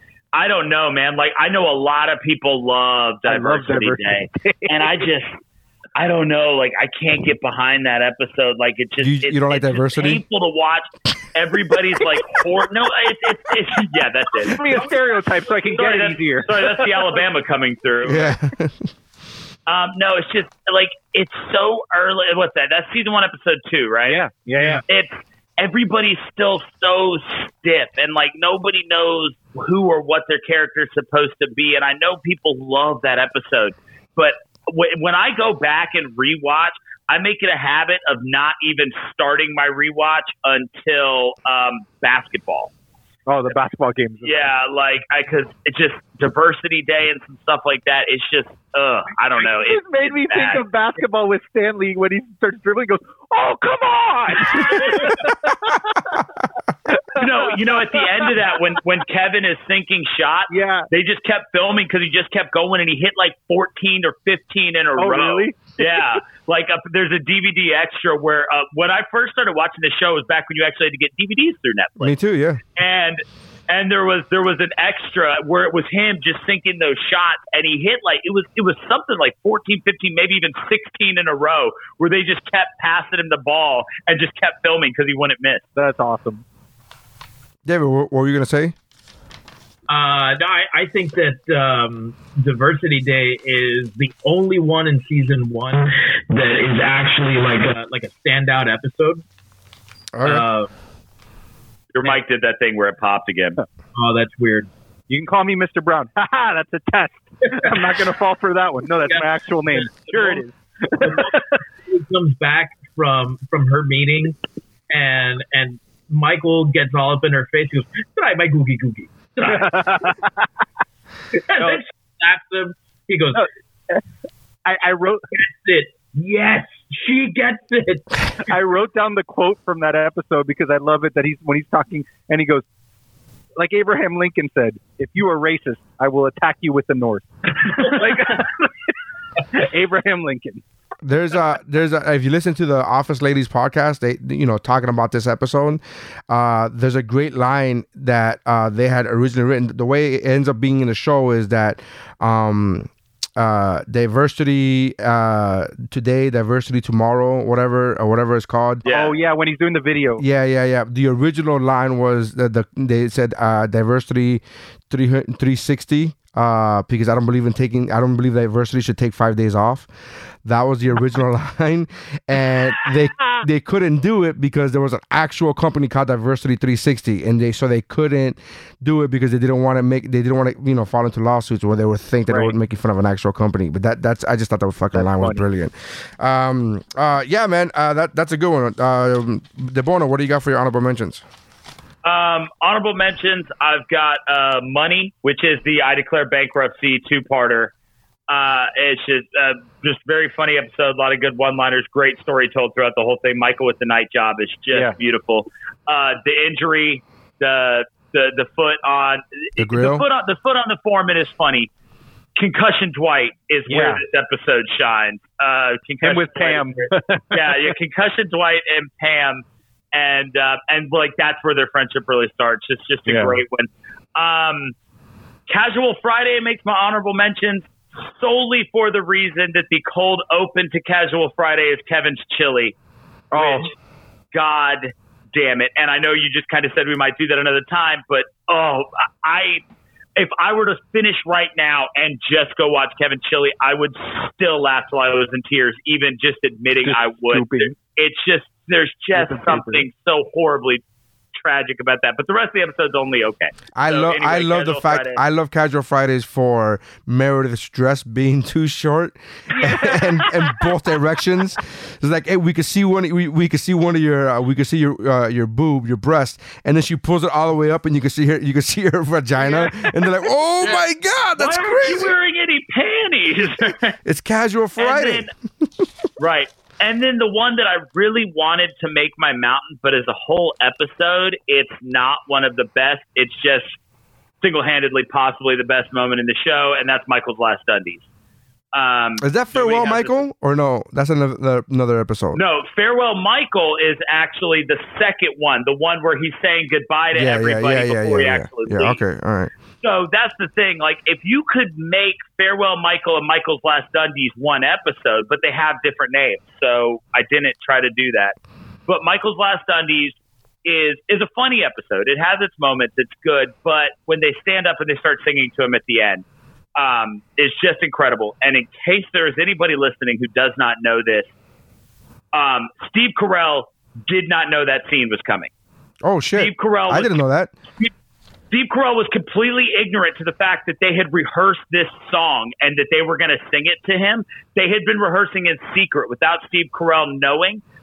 So when they stand up and start singing and he gets real misty eyed and he's like, oh my God, something's happening, that's a genuine reaction from Wow. Steve Carell. Fuck, that's so good, that dude. So then when he sits in the confessional afterwards, he goes, yeah, this is going to hurt like a motherfucker that was that wasn't Michael Scott. That was Steve Carell, like just admitting that it finally just hit him how hard it was going to be to walk away from the show, and knowing that that exact moment is so much more powerful. But like I said, the episode as a whole can't make it. But that that moment alone is the greatest thing that I think The Office ever did. Be- when, especially when you learn, like I said, that what you see in Steve Carell's face is genuine shock, genuine surprise, and he had no idea they were about to sing. I did not know that. You're teaching me something right now about it. I, I didn't. now I it didn't know makes me. either. It's you're absolutely right. Just learning that 30 seconds ago makes me want to fucking watch the episode like that. It, it makes go, me appreciate go it. back and watch it, and you hear you hear his voice like you hear like a quiver in his voice when he's like, "Oh my god, something's happening." That's not just great acting. That's him genuinely responding to these people that have been his family, you know, for for so long, acknowledging how great it's been when he's there, and it's incredible. That's fantastic, man. That's fucking really great. Um, uh, yeah, and for those of you who don't know, who uh, unco- you know, uh, uncultured swine is that is that what the phrase is? Uh, You who- ignorant slut. in- You ignorant no, no, not that. Uncultured swine is a Toy Story thing. For those of you who don't know, uh, that's a that song that they do is a playoff of the uh, Broadway musical Lease, uh, where everybody Oh. dies of AIDS. Uh, so. I've got AIDS. She's got AIDS. We've all got AIDS. Uh, Jeff, what do you got for your honorable mentions? All right. So for the sake of not duplicating, um, I'm gonna go with my other one. So Fun Run, season four, episode one. Got a carb load. Um, got a carb load. I got a carb load. I've never, I've never eaten so much Alfredo or drank so little water. Um, then I've got Survivor Man from season four, episode seven, where Michael goes out and does the Bear Grylls thing with the video camera, Uh, and he's like, and it's like he cuts his pants to make a hat, and then it gets cold, so he duct tapes them back together. And then, the, the best part of that episode is, um, is, is when she says that's what she says, and Jim was like, "What, what, what does that mean?" He's like, "I don't know. I yeah, never at the end, he's just like, Yeah. I, I just say it. I don't even know. know. what it means. Like, he admits it. He's just like, I don't know what it means. It's just whatever. And then Jim's got the whole thing with the cake because he wants to celebrate everybody's birthday once yeah, instead of.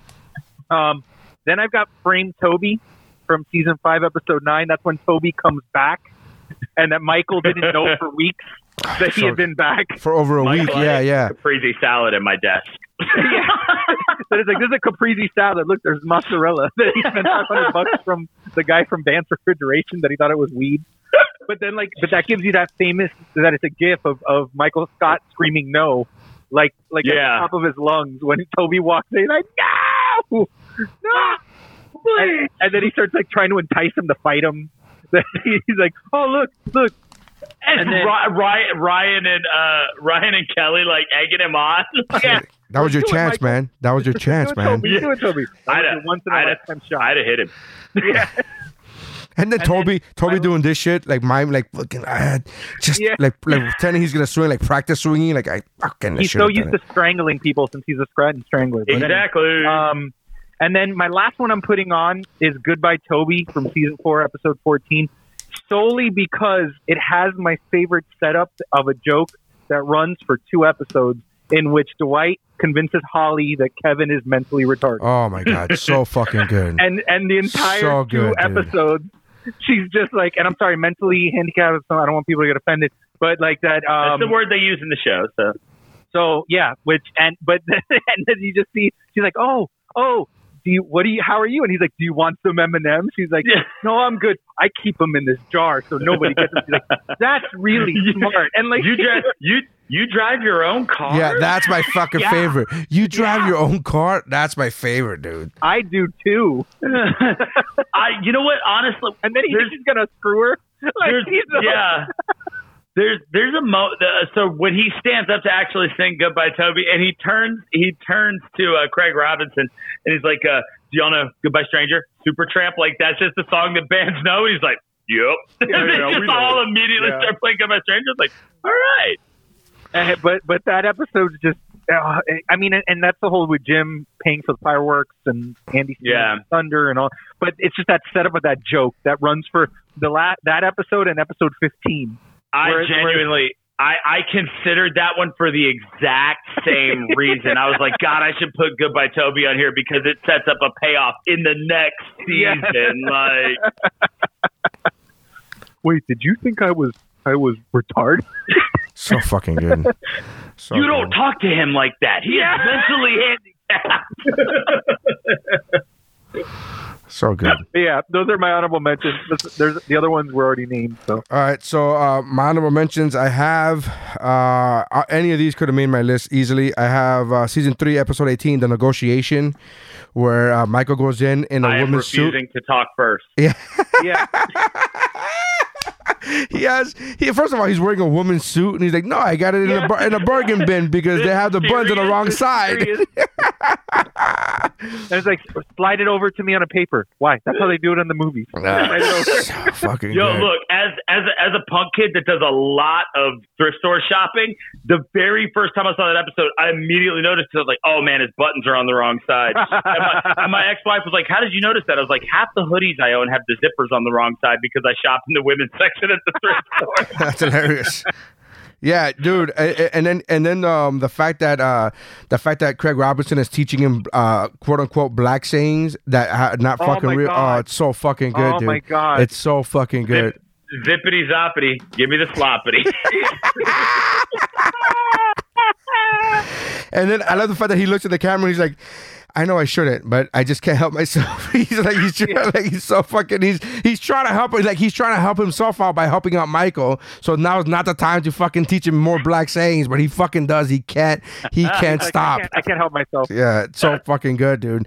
Uh, so the negotiation, uh, gossip is one of my all-time favorites. Six, uh, season six, episode one, um, where he finds out that uh, Stanley's having an affair, and then it goes through the whole Oh. thing of uh, of um, He's playing hangman with Kevin. yeah. It's so Oh, man, that's a great episode. it's so good, and he's like, oh, let's. He put something in in the hangman's hand. He's like, oh, let's have him holding. Like he just needs to add more shit. uh, so good and um and uh yeah he gets mad at them for not telling them sooner. Like who who have you t- you know how long have you known that you were pregnant? You know it's like yeah, Yeah. you know and she goes i'm sorry. Uh we should have told you you are you are an equal part in this in this uh in, in this whole endeavor or whatever. It's so fucking good. Um then we have uh, uh casino night and uh farewell michael. Uh those are to round up my honorable mentions. So Cool. There They're. Rocky Mountain oysters. They're bull testicles. Uh, yeah, farewell, Mike. Farewell, Michael is what it's such. I don't know if anybody has it, so I'm not gonna talk about it too much. But it's so fun. I love that episode on so many levels. When he starts freaking out about whether or not it's the wrong thing to do, and he says, uh, "My my improv class credits, I don't know they're gonna transfer."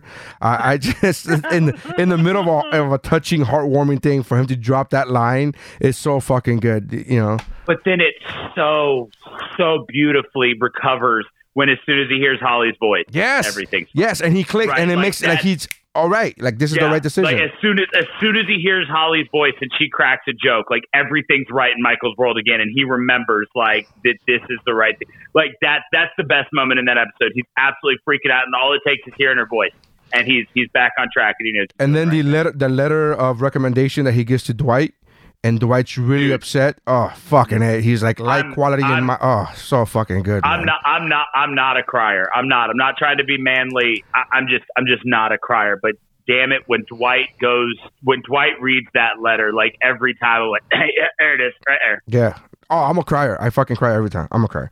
Um so yeah, those are my honorable mentions. All right. Round one. This is your last chance.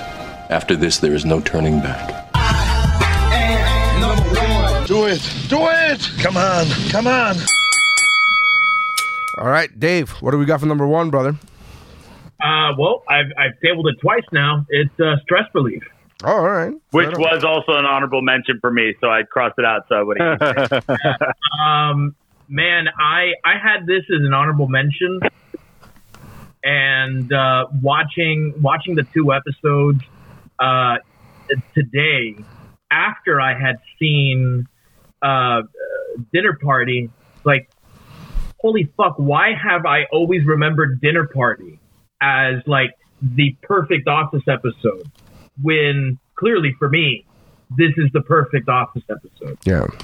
uh, I I did not remember that all the various scenarios that happened throughout, uh, primarily the first part of the episode, which I think is, is, is better than the second half. Um, You mean the greatest cold opening in the entire show? Sorry, Yeah. go on. Oh my god! Yes, the best cold opening that the show has. You also have the roast of Michael, which is fucking amazing. All right? Wait, wait, hold on. How do you guys not think that you guys don't think that We're gonna do cold an if we're gonna do an episode on cold openings, we shouldn't be talking about this. Okay. Well, we're not going to do that anytime soon. Right. Well, Asian Jim. Go But- ahead, continue. But that That's pretty good. That is pretty good. so that's pretty Uh, good. But a cat get, a cat getting launched through a ceiling and then falling down completely on the other side, then while Oscar's on top of there. I love the fact that Oscar goes. Oscar goes.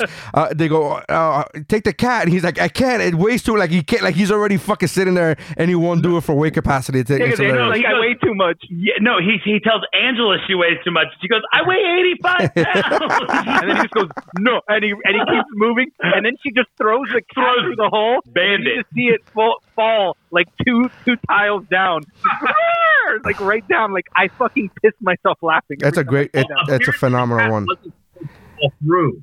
There was there was like a crew member up there that was supposed to catch the cat, and oh, didn't. really? It was it actually fell through on the other side. It's a giant fucking cat. It's super overweight, so it just fell right through the the ceiling on the other side.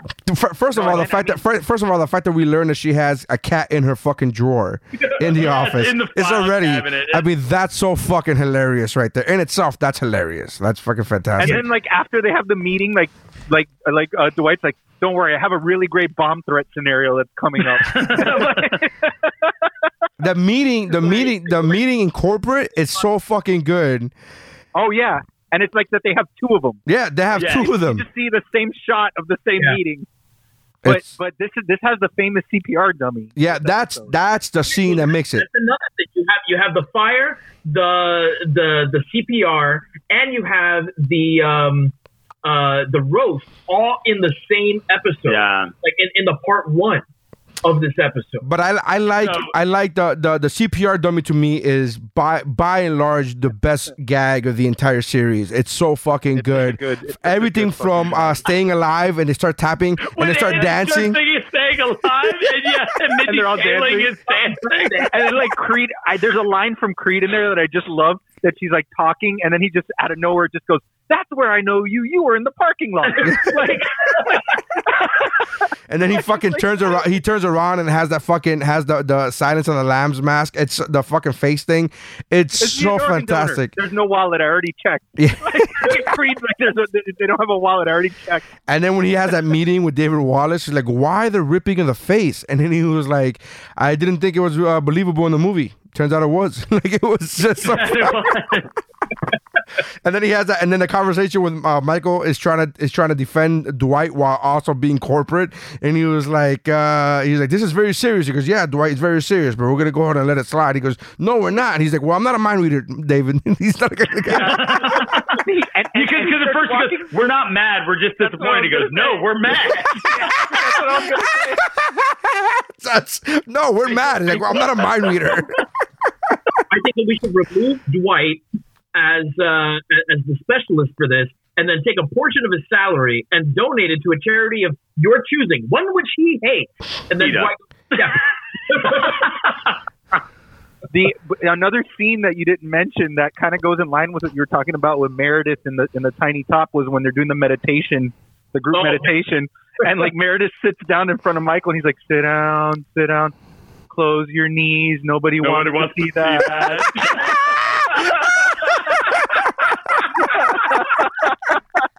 and you see her just like get up and like put her dress down. Oh my! I love, I love, I love during the roast when when Oscar just goes off, In right? Spanish. So, uh, right, like so my my my my six years of middle and high school Spanish that I haven't used for years, right? Like I'll watch that episode on a loop, and I'm like sitting there taking notes. I'm like, yeah, okay, uh huh, that was a dirty word. I know that one. Uh, oh, okay. I'm sure this is really funny. I'm gonna get there, guys. Hang on, hang on. Uh, and hit repeat. It's like he's. Oh, okay, okay. and I love like Toby's gonna get up and he's like, "No, Toby, no!" And Toby was so looking forward to it. He was so looking forward to being able to oh, do that. he was like ready to fucking go. But So- it, what I love about that episode, besides all the funny, is that the fact that there were, it was a catharsis for everybody. Yeah. Like they got to just let out everything that they've been bottling in. Michael didn't understand what the concept of the roast was apparently at first, but then he has that self reflection and then comes back and does his own version of the roast. Ah, You know, self reflection without somebody pointing it out to him. Hmm. That's weird. There was self reflection there. yeah, yeah. that's weird. It's weird. Okay.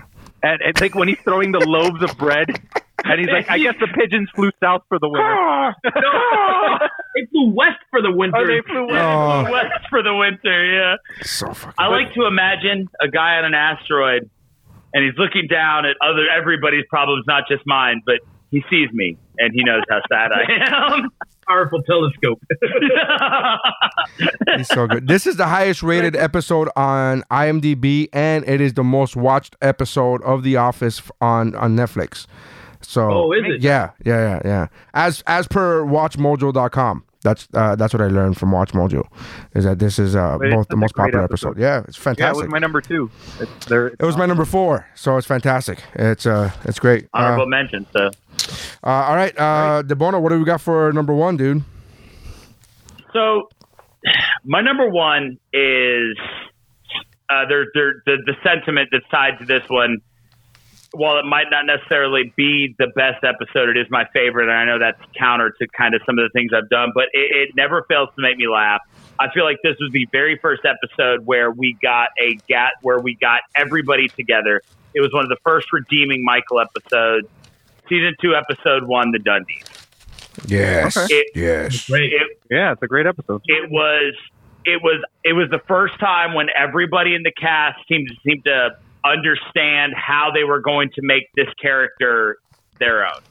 Well, we have we have a we all have a mutual friend Missy who constantly is talking about she loves the, the, the show too, and she's constantly saying how season one uh, they shouldn't have done season one, and she says that if the show would have began with the Dundies and just uh, it would have been that's to her would have been. I- I, I, don't agree with that, but that's my point is to say the Dundies is such Yeah. a great episode for that reason because everybody comes together. What you were saying, piggybacking now. And, and when, like I said, whenever I tell people to watch it, I'm like, look, start with basketball. You get two seasons in episode one, then you get the Dundies, and you'll get it.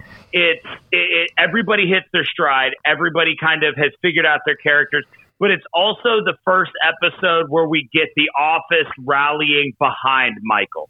It's the first time where he's not just the dipshit boss that they put up with. Like when those high school or college kids or whatever they are start throwing shit at him and they they rally him to come back and, and finish the Dundies.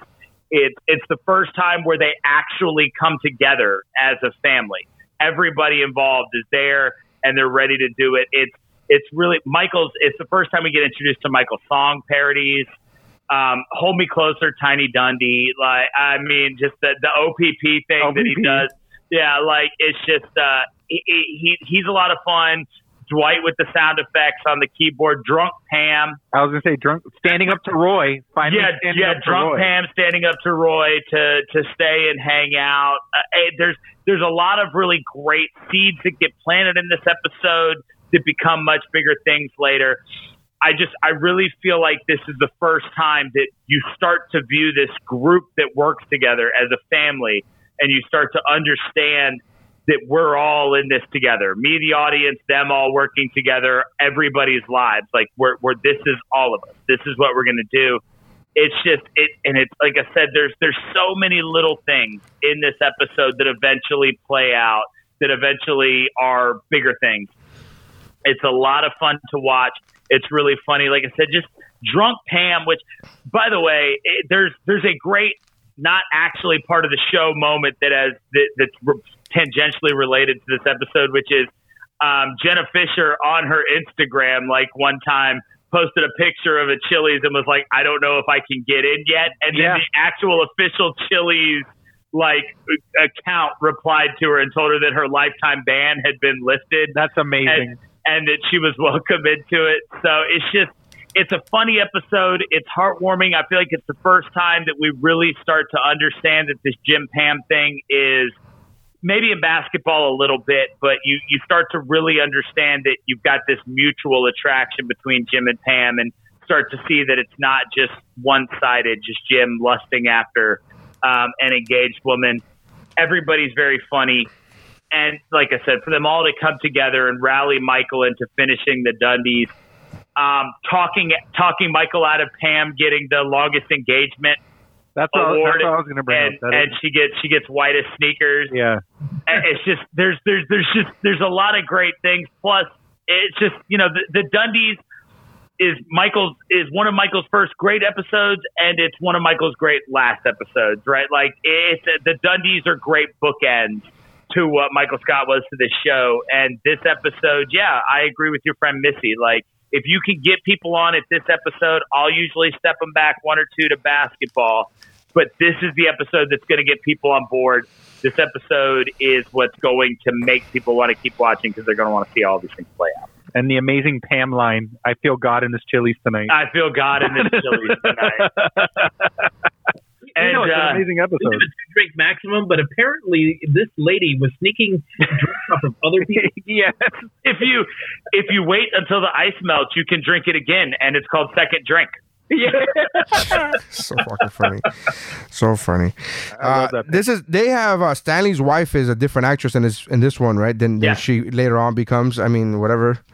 Well, no, actually, so upon multiple rewatches, after this episode, we only ever see Stanley's mistress, who I believe is played by the chick from Community.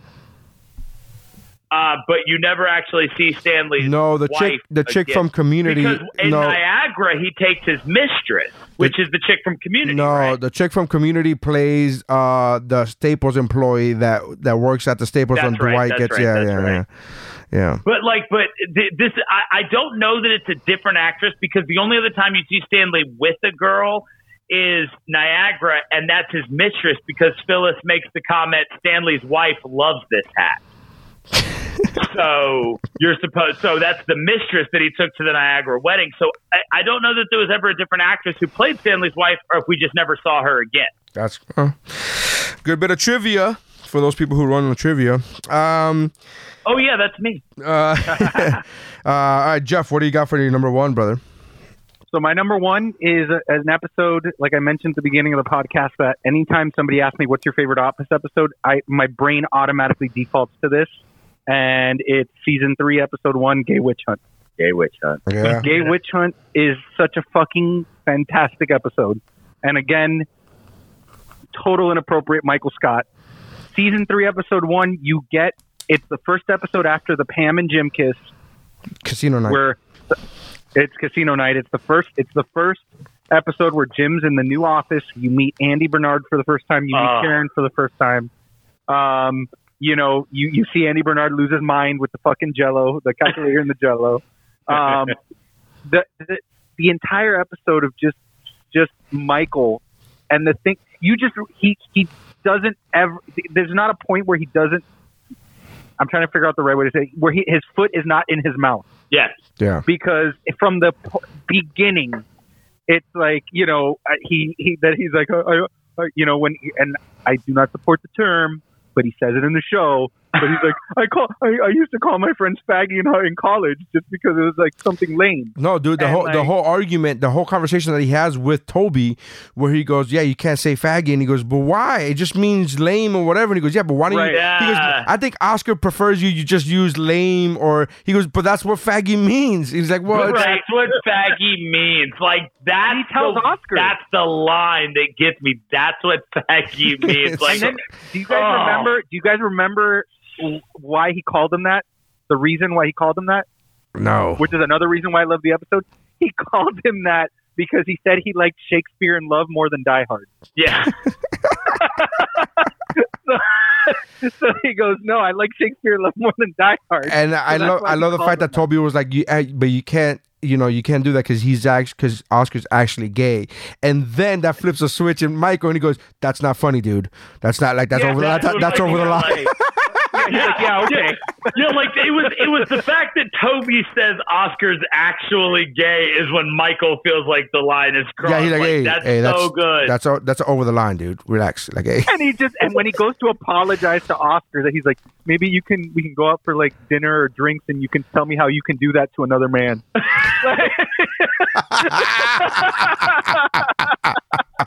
I rewatched that episode today because I love it so much. Can I just tell you, there's so many, there's so many times throughout the show where they talk about when Kevin talks about prison, and he was like, "You'd like prison, Oscar." You'd lo- oh, you don't know about prison? you, oh, you don't know about prison. love it. You love it. so fun. and then and then you've got like you, and then you've got like he they tell him don't say anything so of course the first thing michael does is tell dwight you know and then like there's that one shot of them in the office and, he's like who else do you think is gay and he goes well maybe angela she's kind of uptight and he goes no De- dwight's like definitely not and he goes what you can't picture her with another woman and you see dwight just smile and look at the camera with a smirk and that that exact same scene is they call Jim to find out where to buy Gaydar, and he's like, he's like, he's like, he's like, yeah, uh, let me check Sharper Image. Oh, they're sold out. Maybe it was Brookstone. he's like pretending. Yeah, Dwight's like, let me check Brooks, Brookstone's website.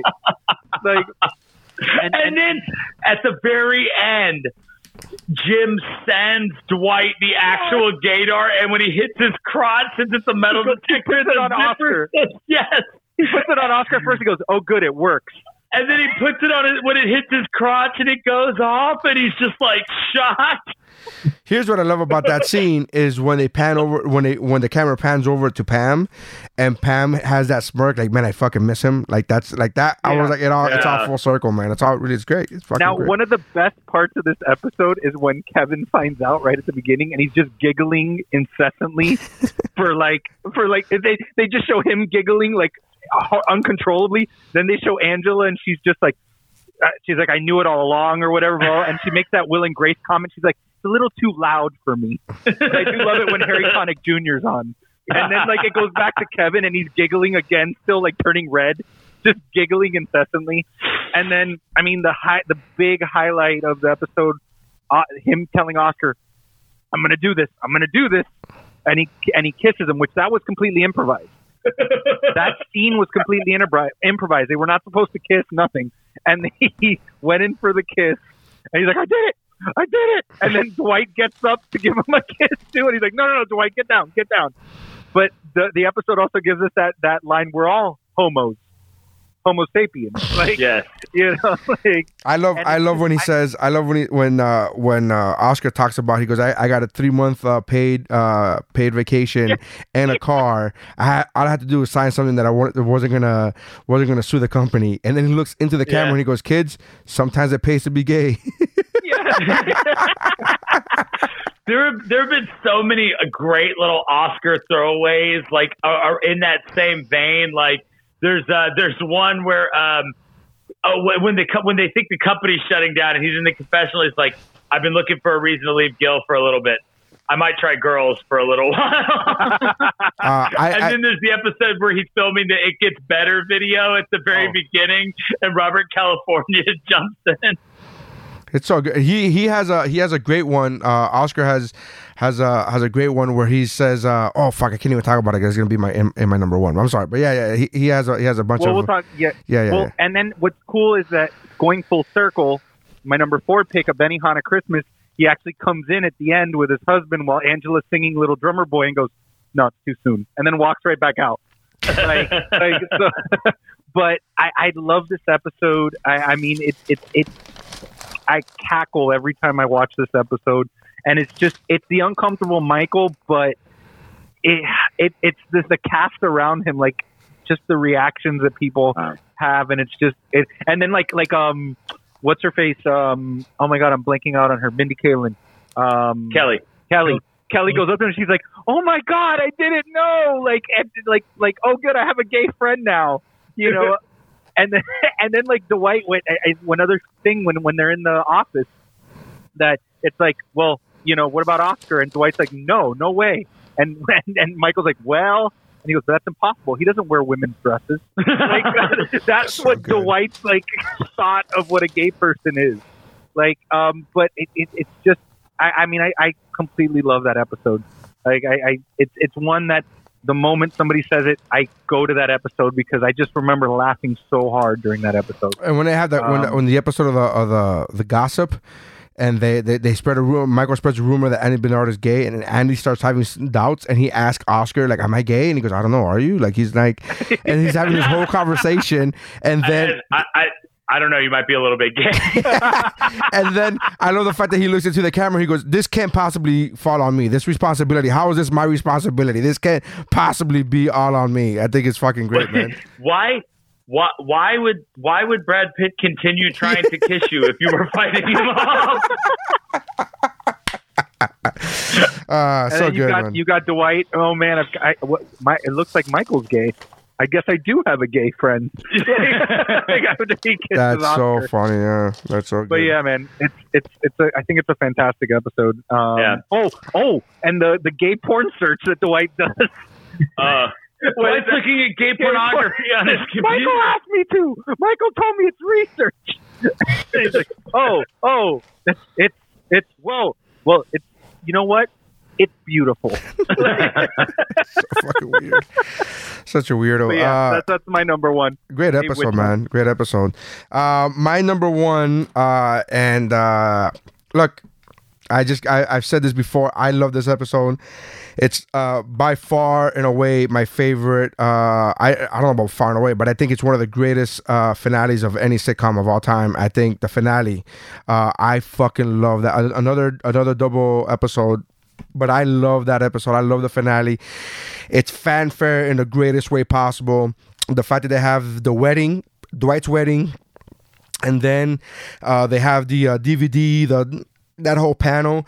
Both those episodes individually are great, but the fact that they're all they're both the same one is it makes it so much easier to choose this episode for me. Um, everything, the fact that Michael came back and he came back and he didn't a he didn't take over the complete episode. They just had him there for that one scene. He had so very few lines. He had that's what she said, which is the fucking perfect Right. Michael first line back into the show. And then he talked about how it's like all your kids grew up and married each other. It's which I think is fucking great. um, but uh, the fact that um, that Jim is playing Guten Prank. Guten Prank, only only good only good pranks.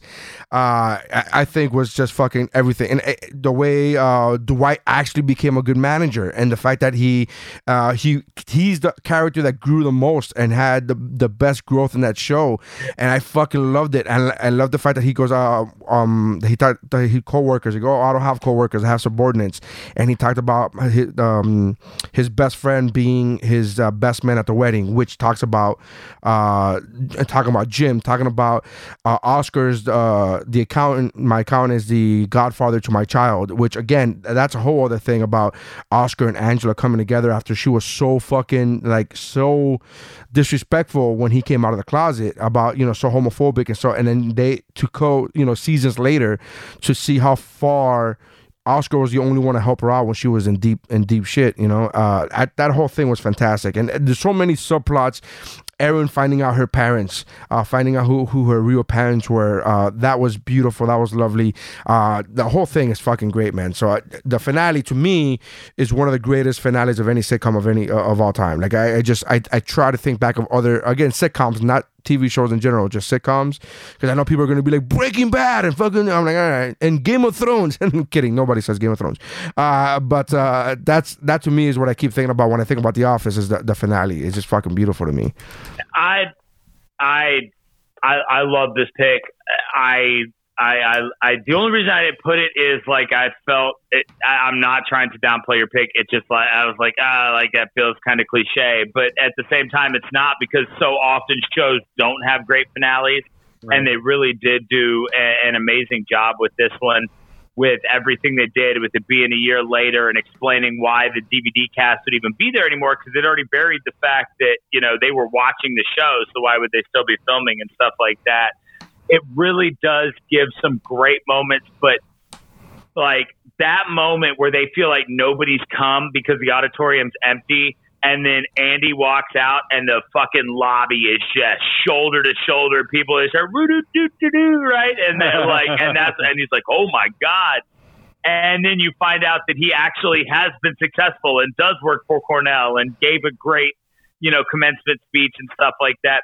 They did a really good job. Uh, you know, uh, oh my God, I suddenly cannot think of her name. Um, the chick from Doctor Who. Oh, uh, Catherine Tate. Yes, finally gets her baby, and um, and, and it's just it's they they do a really really good job with it. I, I'm not I'm not mad at that pick at all. I love that line from Andy Bernard, who he says, "You know, they always say that these are the best years of your life. I wish somebody would tell you when the best years, so you can like that. Fucking is such a great line. That dude. was I that was the line that I didn't want to ruin in case somebody had the finale as one of their episodes when I was talking about the Robert California line back on my number four. Like I that that is the line, right? I wish that there was a way to know when you were in the good times.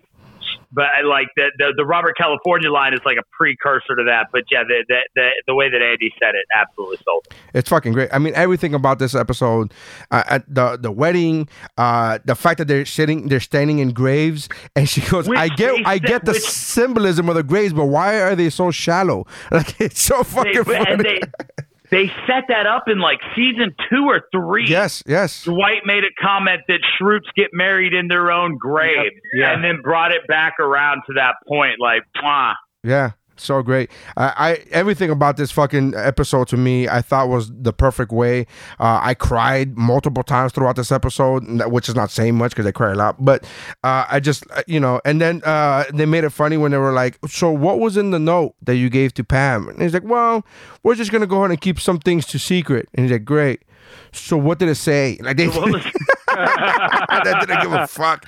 So good, man. It's so fucking good. I love I love the fact that and that's another thing that Jim takes responsibility for not handling that whole thing to Philadelphia that move where, like he's like I didn't handle it correctly I wasn't up front like he you know he he uh he, he mans up about that which I again something else I love about the dude so it's fucking fantastic so that's my pick the finale I like it Mhm. uh so God, just just Jim Jim owning up to things, man. The the the line at the the killer that will get me every fucking time. And I know it's not the finale, but you're just talking about Jim manning up.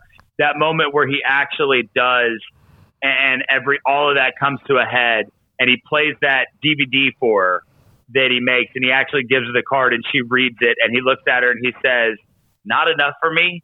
You're everything Yeah, to me. man. Like Yeah. that. Oh Jesus! great line. Like that moment gets. I I, I got. I, you called it chicken skin the other day, which cracked me up. Like I've always called it goosebumps, but you called it chicken Oh, I, skin. ca- I always call it goosebumps, and to be honest with you, the reason I call it chicken skin that time is because I was around you, and I was like, I, white people call it chicken skin, so I'm gonna go with white people. like I just, I don't- so See, to Uh, me, to me, the, the the Jim moment, like really quick, that Jim moment that got me was when when Pam finds out about her parents' divorce, and oh yeah, she so goes good, up to yeah. Jim, and she's and Jim's like, "Was it something I said?" And she's like, "Yeah," and you, so you're like, "Oh shit!" And then, you know, she's like, "You told him that, you know, I'm I'm I'm your world, and that you couldn't, you you knew from the start that you couldn't love anybody else, and like." It's all this stuff. She's like, the line is when when uh, when you walk into the room and you see me. "Yeah, that's what it is." You know that uh, that I'm the person that you want to spend the rest of your life with. and I guess my dad didn't have that with my mom. Right. Yeah. and and which and is like, beautiful, okay?" Which like, is "Yeah." beautiful and sad at the same fucking Yeah. time. Like that, I think that's a perfect balance of beautiful and sad. Because to know that about your parents, that your parents don't feel that way about about each other, is sad as shit. But to know that your husband feels that way about you, that's like a fucking great. You know what I mean? That's a uh, great silver lining, I guess. when but my kids grow up, they'll know that's the truth. Yeah, like that. They're like Yeah. most kids. Most kids. that line, which is Yeah, yeah, that they most most kids say that their parents are meant for each other. Well, my kids can can say that without with certainty or something. Yeah, it's fucking fun. And another, another thing I like about the finale, and it, this is is set up a few times before, in the, especially in the last season. Uh, what I love about the finale is that they explain why the camera crew was there. Like the whole time, Parks and Rec, another mockumentary, they never explain the fucking camera crew. They never talk Right. about what what the fuck show they're making, what documentary Yeah. they're making. They don't talk. They don't bring it up. It's just we accept it and that's fine. But I love the fact that The Office brought. You know what I mean? They in Michael's Yeah, 'cause fir- J- D- Dwight's talking to him. He's like, "Why are you even here? Like the show's aired. Like what could you possibly be doing?" Yeah. Yeah, it's fucking great. The fact that was farewell, he he he gives out the, the, the battery pack, the microphone. He I mean, I just think it all it all came together, man. Um, so number ones we had stress relief, the Dundies, um, Which one was that one? Uh, Gay Witch Hunt and finale, and the, the finale. Uh, so for our mountain, we have three. We have three repeats. We have Stress Relief, The Convict, and Niagara Falls. So really, we're just looking for one. So I don't know what you guys want to pick, but well, we got um, the ones we got left are Pool Party, Drug Testing, Benihana Christmas, um, uh, The Company Picnic, uh, Threat Level Midnight, uh, Dinner Party, and the Dundies. Those in the finale. Those are the only choices that we have left. So I don't know what you guys want to pick because we had we had three repeats. All right. I'll I'll start off then. I'll plead my case for the Dundies. I, I think that this one deserves to be in the final mountain because not only is this the episode where everybody hits their stride and it starts to take on its own identity separate from what the UK show was, but this is also a great start point. You could, like you said, your friend always says, you could tell somebody to start at this show, at this episode, they would learn enough from this point on that they wouldn't be in the dark for the rest of the show. So it, it's it's very funny. It's very redeeming. There's a lot going on in this one, and you could absolutely start your journey into the office with the Dundies, and you could go through and not know you ever missed anything. So for that aspect, I, I think it deserves a spot. Well, you beat me to it. I was going to say I think the Dundies, even though that wasn't my pick, I think the Dundies should probably be on there. David, you were saying something? Yeah, I'm good with that. Oh, okay. Well, clearly. it- no, it's like the microphone. The microphone was, is cutting in and out. So right when you spoke, the microphone cut off. So I was like, I don't know what you said. So that's a, that's all. Um, well, it clearly doesn't matter what my opinion is because I'm outvoted three to one. So it clearly, clearly doesn't matter.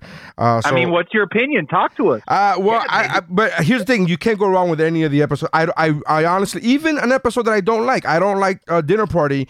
you- To put that on the final mountain would not be a bad episode because I know it's, I know it's loved. I know it's, you know what I mean. Everybody, I know a lot of people love that episode. I don't personally like it, but it's not a, not because it's a bad episode.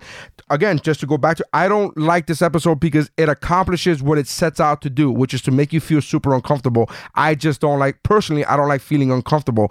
But that was the whole fucking thing. It's like saying that I don't like a horror movie because it scared me. Yeah, fucker, that's the whole fucking point. That's what they wanted to do. Um, so none of these Well, are. I think nobody's trying to make an argument. For Yeah, that no, nobody's. Nobody, my point is that no, He's there's- like yelling, like. but my I'm like, my point is there's but no dude, bad nobody- there's no bad choice. There's no bad choice. And to say that I wanted the finale because it's my pick, it's kind it would be obvious and selfish.